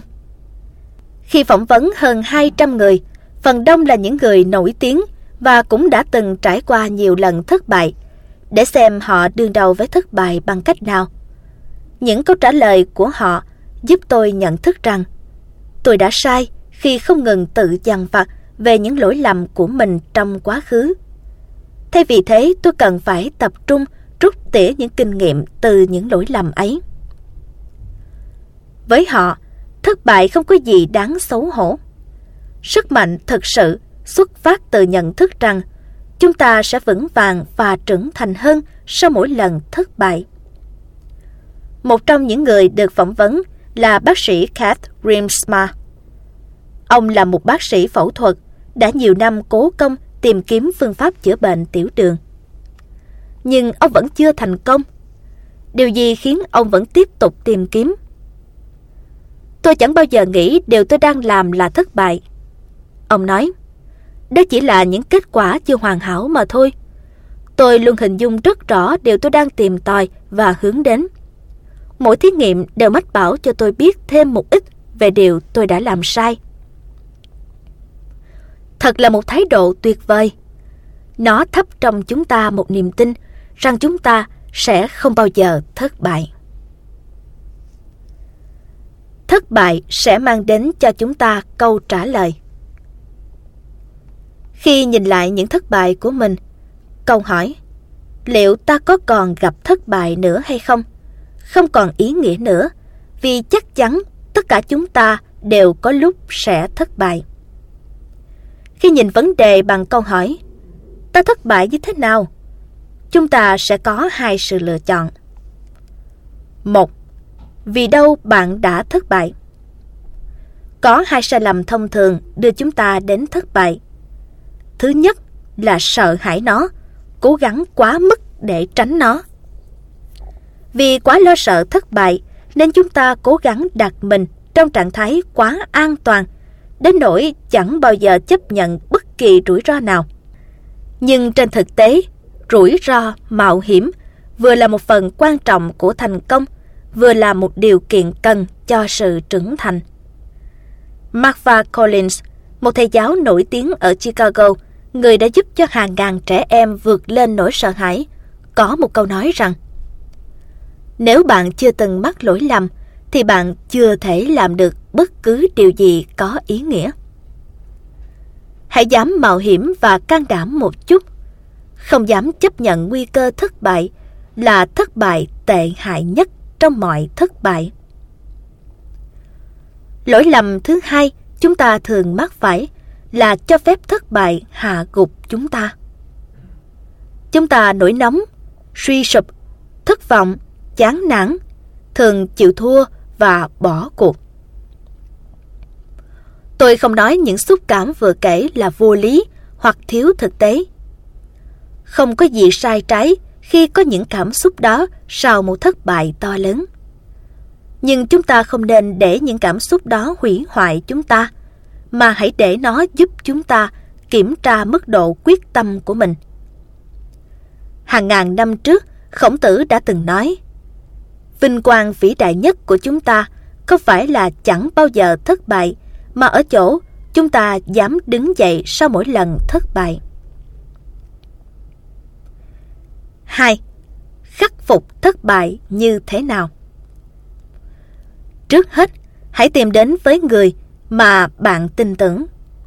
Những lời tâm sự sẽ giúp bạn cảm thấy dễ chịu hơn, thấy mình không còn cô đơn khi phải đối mặt với sự thất bại và những lời động viên sẽ tiếp thêm sức mạnh cho bạn để đứng lên. Thứ hai, hãy viết. Viết về những điều bạn đã làm, về cảm giác hiện tại của bạn, về mục tiêu và về điều bạn sẽ làm sắp tới. Bạn sẽ ngạc nhiên về những gì xảy ra ở đó. Thứ ba, hãy đọc sách viết về những con người đã vượt qua thất bại của chính họ để đi đến thành công như Lincoln, Edison, Gandhi, Martin Luther King. Những câu chuyện của họ sẽ thắp lên trong chúng ta những tia hy vọng, những suy nghĩ và cách nhìn lạc quan hơn. Bạn sẽ mạnh mẽ hơn sau khi vượt qua thất bại. Trong tác phẩm nổi tiếng Giả từ vũ khí, khi nói về đại chiến thế giới lần thứ nhất, Ernest Hemingway đã viết Thế giới làm tan nát mọi người và sau đó nhiều người trở nên mạnh mẽ tại chính nơi bị đổ nát đó. Cuộc sống cũng thế. Quả thật, cuộc sống đã và đang thử thách con người và thường không chỉ một lần, nhưng chấp nhận thua cuộc hay trở nên mạnh mẽ hơn, tất cả tùy thuộc vào thái độ và chọn lựa của chúng ta. Chúng ta có thể trở nên mạnh mẽ tại chính nơi bị đổ nát đó nếu chúng ta chọn cách rút ra bài học kinh nghiệm từ những sai lầm và tiếp tục nỗ lực.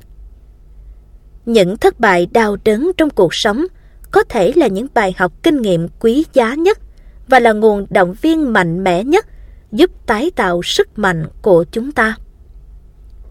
Như tướng George Patton đã từng nói, Thành công là độ cao chúng ta nhảy bật lên sau khi tiếp đáy.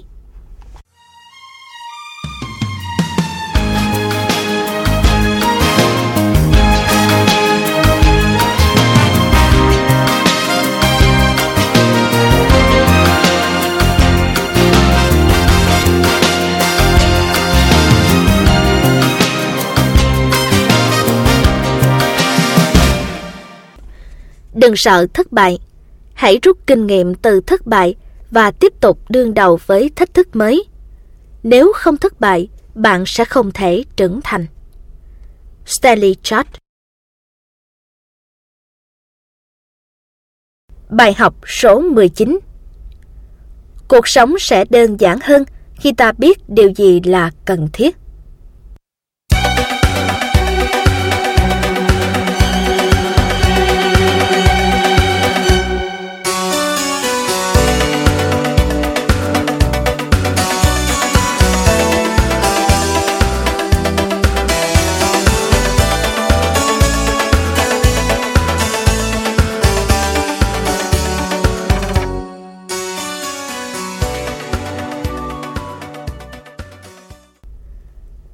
Đây là bí mật của tôi, một bí mật vô cùng đơn giản. Chỉ con tim mới có thể nhận thấy điều gì là đúng. Antoine de Saint-Exupéry Một số quy tắc đơn giản Cách đây hàng ngàn năm, Khổng tử nói rằng cuộc sống thật ra rất đơn giản, chỉ là chúng ta cứ khăng khăng đòi làm cho nó phức tạp hơn mà thôi. Nhà bác học thiên tài Einstein cũng nói, tôi luôn thực hiện những nghiên cứu của mình theo cách đơn giản nhất. Chúng ta đang sống trong một thế giới phức tạp. Điều đó không có nghĩa là chúng ta phải sống theo một lối sống phức tạp. Thế nhưng chúng ta lại thường bỏ ra quá nhiều thời gian để đấu tranh với cái phức tạp của cuộc sống, trong khi lại phớt lờ đi bản chất đơn giản của nó.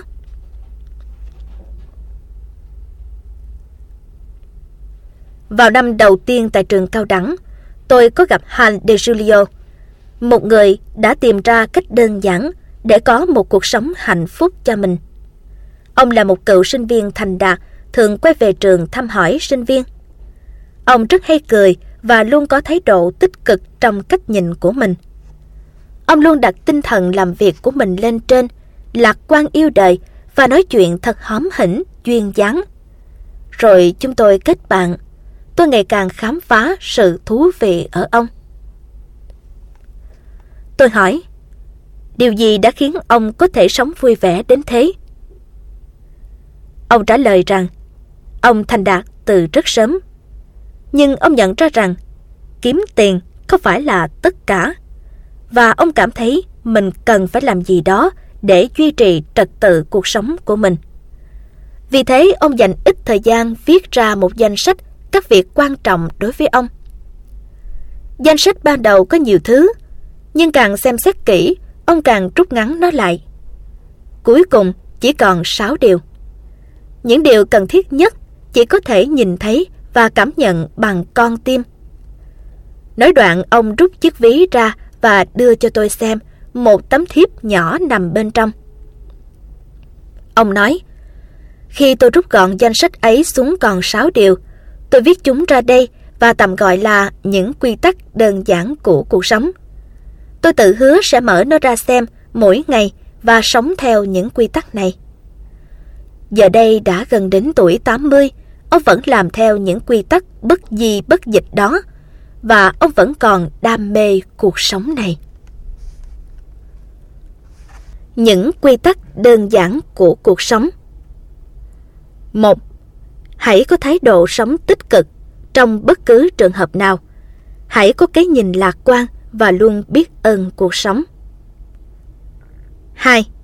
Hãy xây dựng cuộc sống của bạn dựa trên nền tảng của lòng tôn trọng. Hãy yêu quý người thân, bạn bè và tử tế với mọi người. Hãy nhìn vào những điều tốt đẹp nhất ở mọi người trong đó có bản thân mình. 3. Hãy lấy chính trực làm nền tảng cuộc sống. Hãy sống với những quy tắc công bằng và trung thực trong mọi hoàn cảnh. 4. Hãy chấp nhận khó khăn và thách thức cuộc sống. Hãy làm việc chăm chỉ mỗi khi bắt tay vào bất cứ việc gì. Nếu thất bại, hãy dũng cảm bắt tay làm lại. 5. Hãy say mê học tập. Bạn càng khám phá nhiều về cuộc sống và thế giới chừng nào, càng tốt cho bạn chừng nấy. Hãy coi đó là một quy trình cho sự trải nghiệm của chính bạn. 6. Hãy sống vui vẻ. Bạn hãy nhớ rằng một cuộc sống hạnh phúc không thể thiếu vắng niềm vui và nụ cười. Con người sẽ khó tìm thấy một hạnh phúc đích thực nếu họ vẫn chưa hiểu được một số quy tắc đơn giản của cuộc sống. Ott Mendino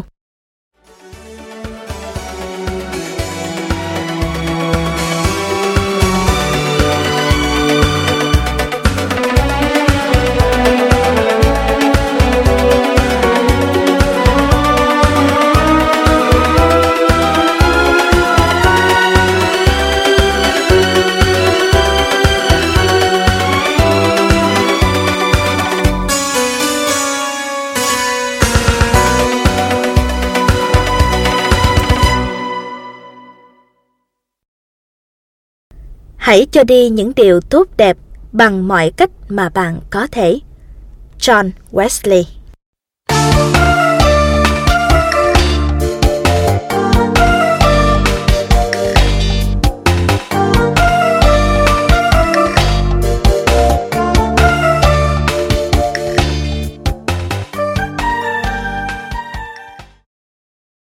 Bài học số 20 Trước tiên, hãy trở thành người tốt. Một lý do đơn giản để trở thành người tốt. Khi còn là một đứa trẻ, người lớn thường bảo với chúng tôi rằng ông già Noel sẽ đến thăm những đứa trẻ biết phân lời. Vì thế, nếu chúng tôi muốn được tặng nhiều quà vào buổi sáng lễ Giáng sinh thì phải ngoan ngoãn. Thật ra không phải chỉ có vào lễ Giáng sinh mà lúc nào chúng tôi cũng là những đứa trẻ biết phân lời. Vì còn có những lý do khác nữa. Một là sợ bị phạt. Nếu chúng tôi quậy phá, chúng tôi sẽ bị đánh đòn hoặc bị cấm không được chơi trò chơi mình yêu thích. Lý do thứ hai đơn giản là vì chúng tôi được răng dạy nên như thế. Chúng tôi được bảo ban là phải lễ phép kính trọng người lớn. Chúng tôi không được chọn lựa thậm chí không bàn thảo gì cả. Chúng tôi nhất thiết phải ngoan ngoãn. Vậy đến bây giờ, những lý do đó còn ảnh hưởng và chi phối cách cư xử của chúng ta hay không? Có thể chúng ta sẽ được thưởng những món quà nho nhỏ khi làm một điều tốt, cho dù đó có phải là trong mùa Giáng sinh hay không. Chúng ta có thể sẽ bị phạt khi làm điều xấu, và cũng có rất nhiều chuẩn mực khác nhắc nhở chúng ta có nhiệm vụ phải sống tốt. Vì thế những phần thưởng, nỗi sợ bị phạt và ý thức về trách nhiệm và bổn phận vẫn còn là những lý do có giá trị để chúng ta phải trở thành người tốt. Nhưng đó không phải là những lý do duy nhất. Có một lý do khác nữa xem ra còn căn bản và quan trọng hơn nhiều. Khi bạn là người tốt, hạnh phúc thật sự sẽ đến với bạn. Chúng ta lớn lên, được dạy bảo những chuẩn mực đạo đức và từ trong tiềm thức, chúng ta luôn mong muốn mình trở thành một người tốt. Điều đó dường như quá hiển nhiên, đến nỗi bạn không nhìn ra một trong những chân lý đơn giản nhất là có mối quan hệ mật thiết giữa lòng tốt đúng nghĩa với sức khỏe và niềm hạnh phúc của chúng ta. Đáng buồn thay, quá nhiều người không nhận ra điều này. Tôi hy vọng bạn hiểu ra được điều đó. Và tự đáy lòng, tôi hy vọng cuốn sách này hữu ích và lòng tốt đúng nghĩa là cốt lõi của mỗi chúng ta. Tôi hàm ý gì khi nói đến lòng tốt đúng nghĩa? Ý rằng chúng ta nên sống theo những giá trị đạo đức vĩnh hằng cùng tồn tại với chúng ta từ buổi bình minh của thế giới này những giá trị vĩnh cửu này là những nguyên tắc mang đến ý nghĩa cho cuộc sống của chúng ta, giúp chúng ta trở thành kiểu người mà chúng ta mong muốn. Sống đúng theo lương tâm, đạo lý là cách tốt nhất giúp chúng ta có thể sống tốt đẹp với mọi người và với chính mình. Chỉ có lòng tốt và trung thực mới cho chúng ta cuộc sống lành mạnh và đầy tình người.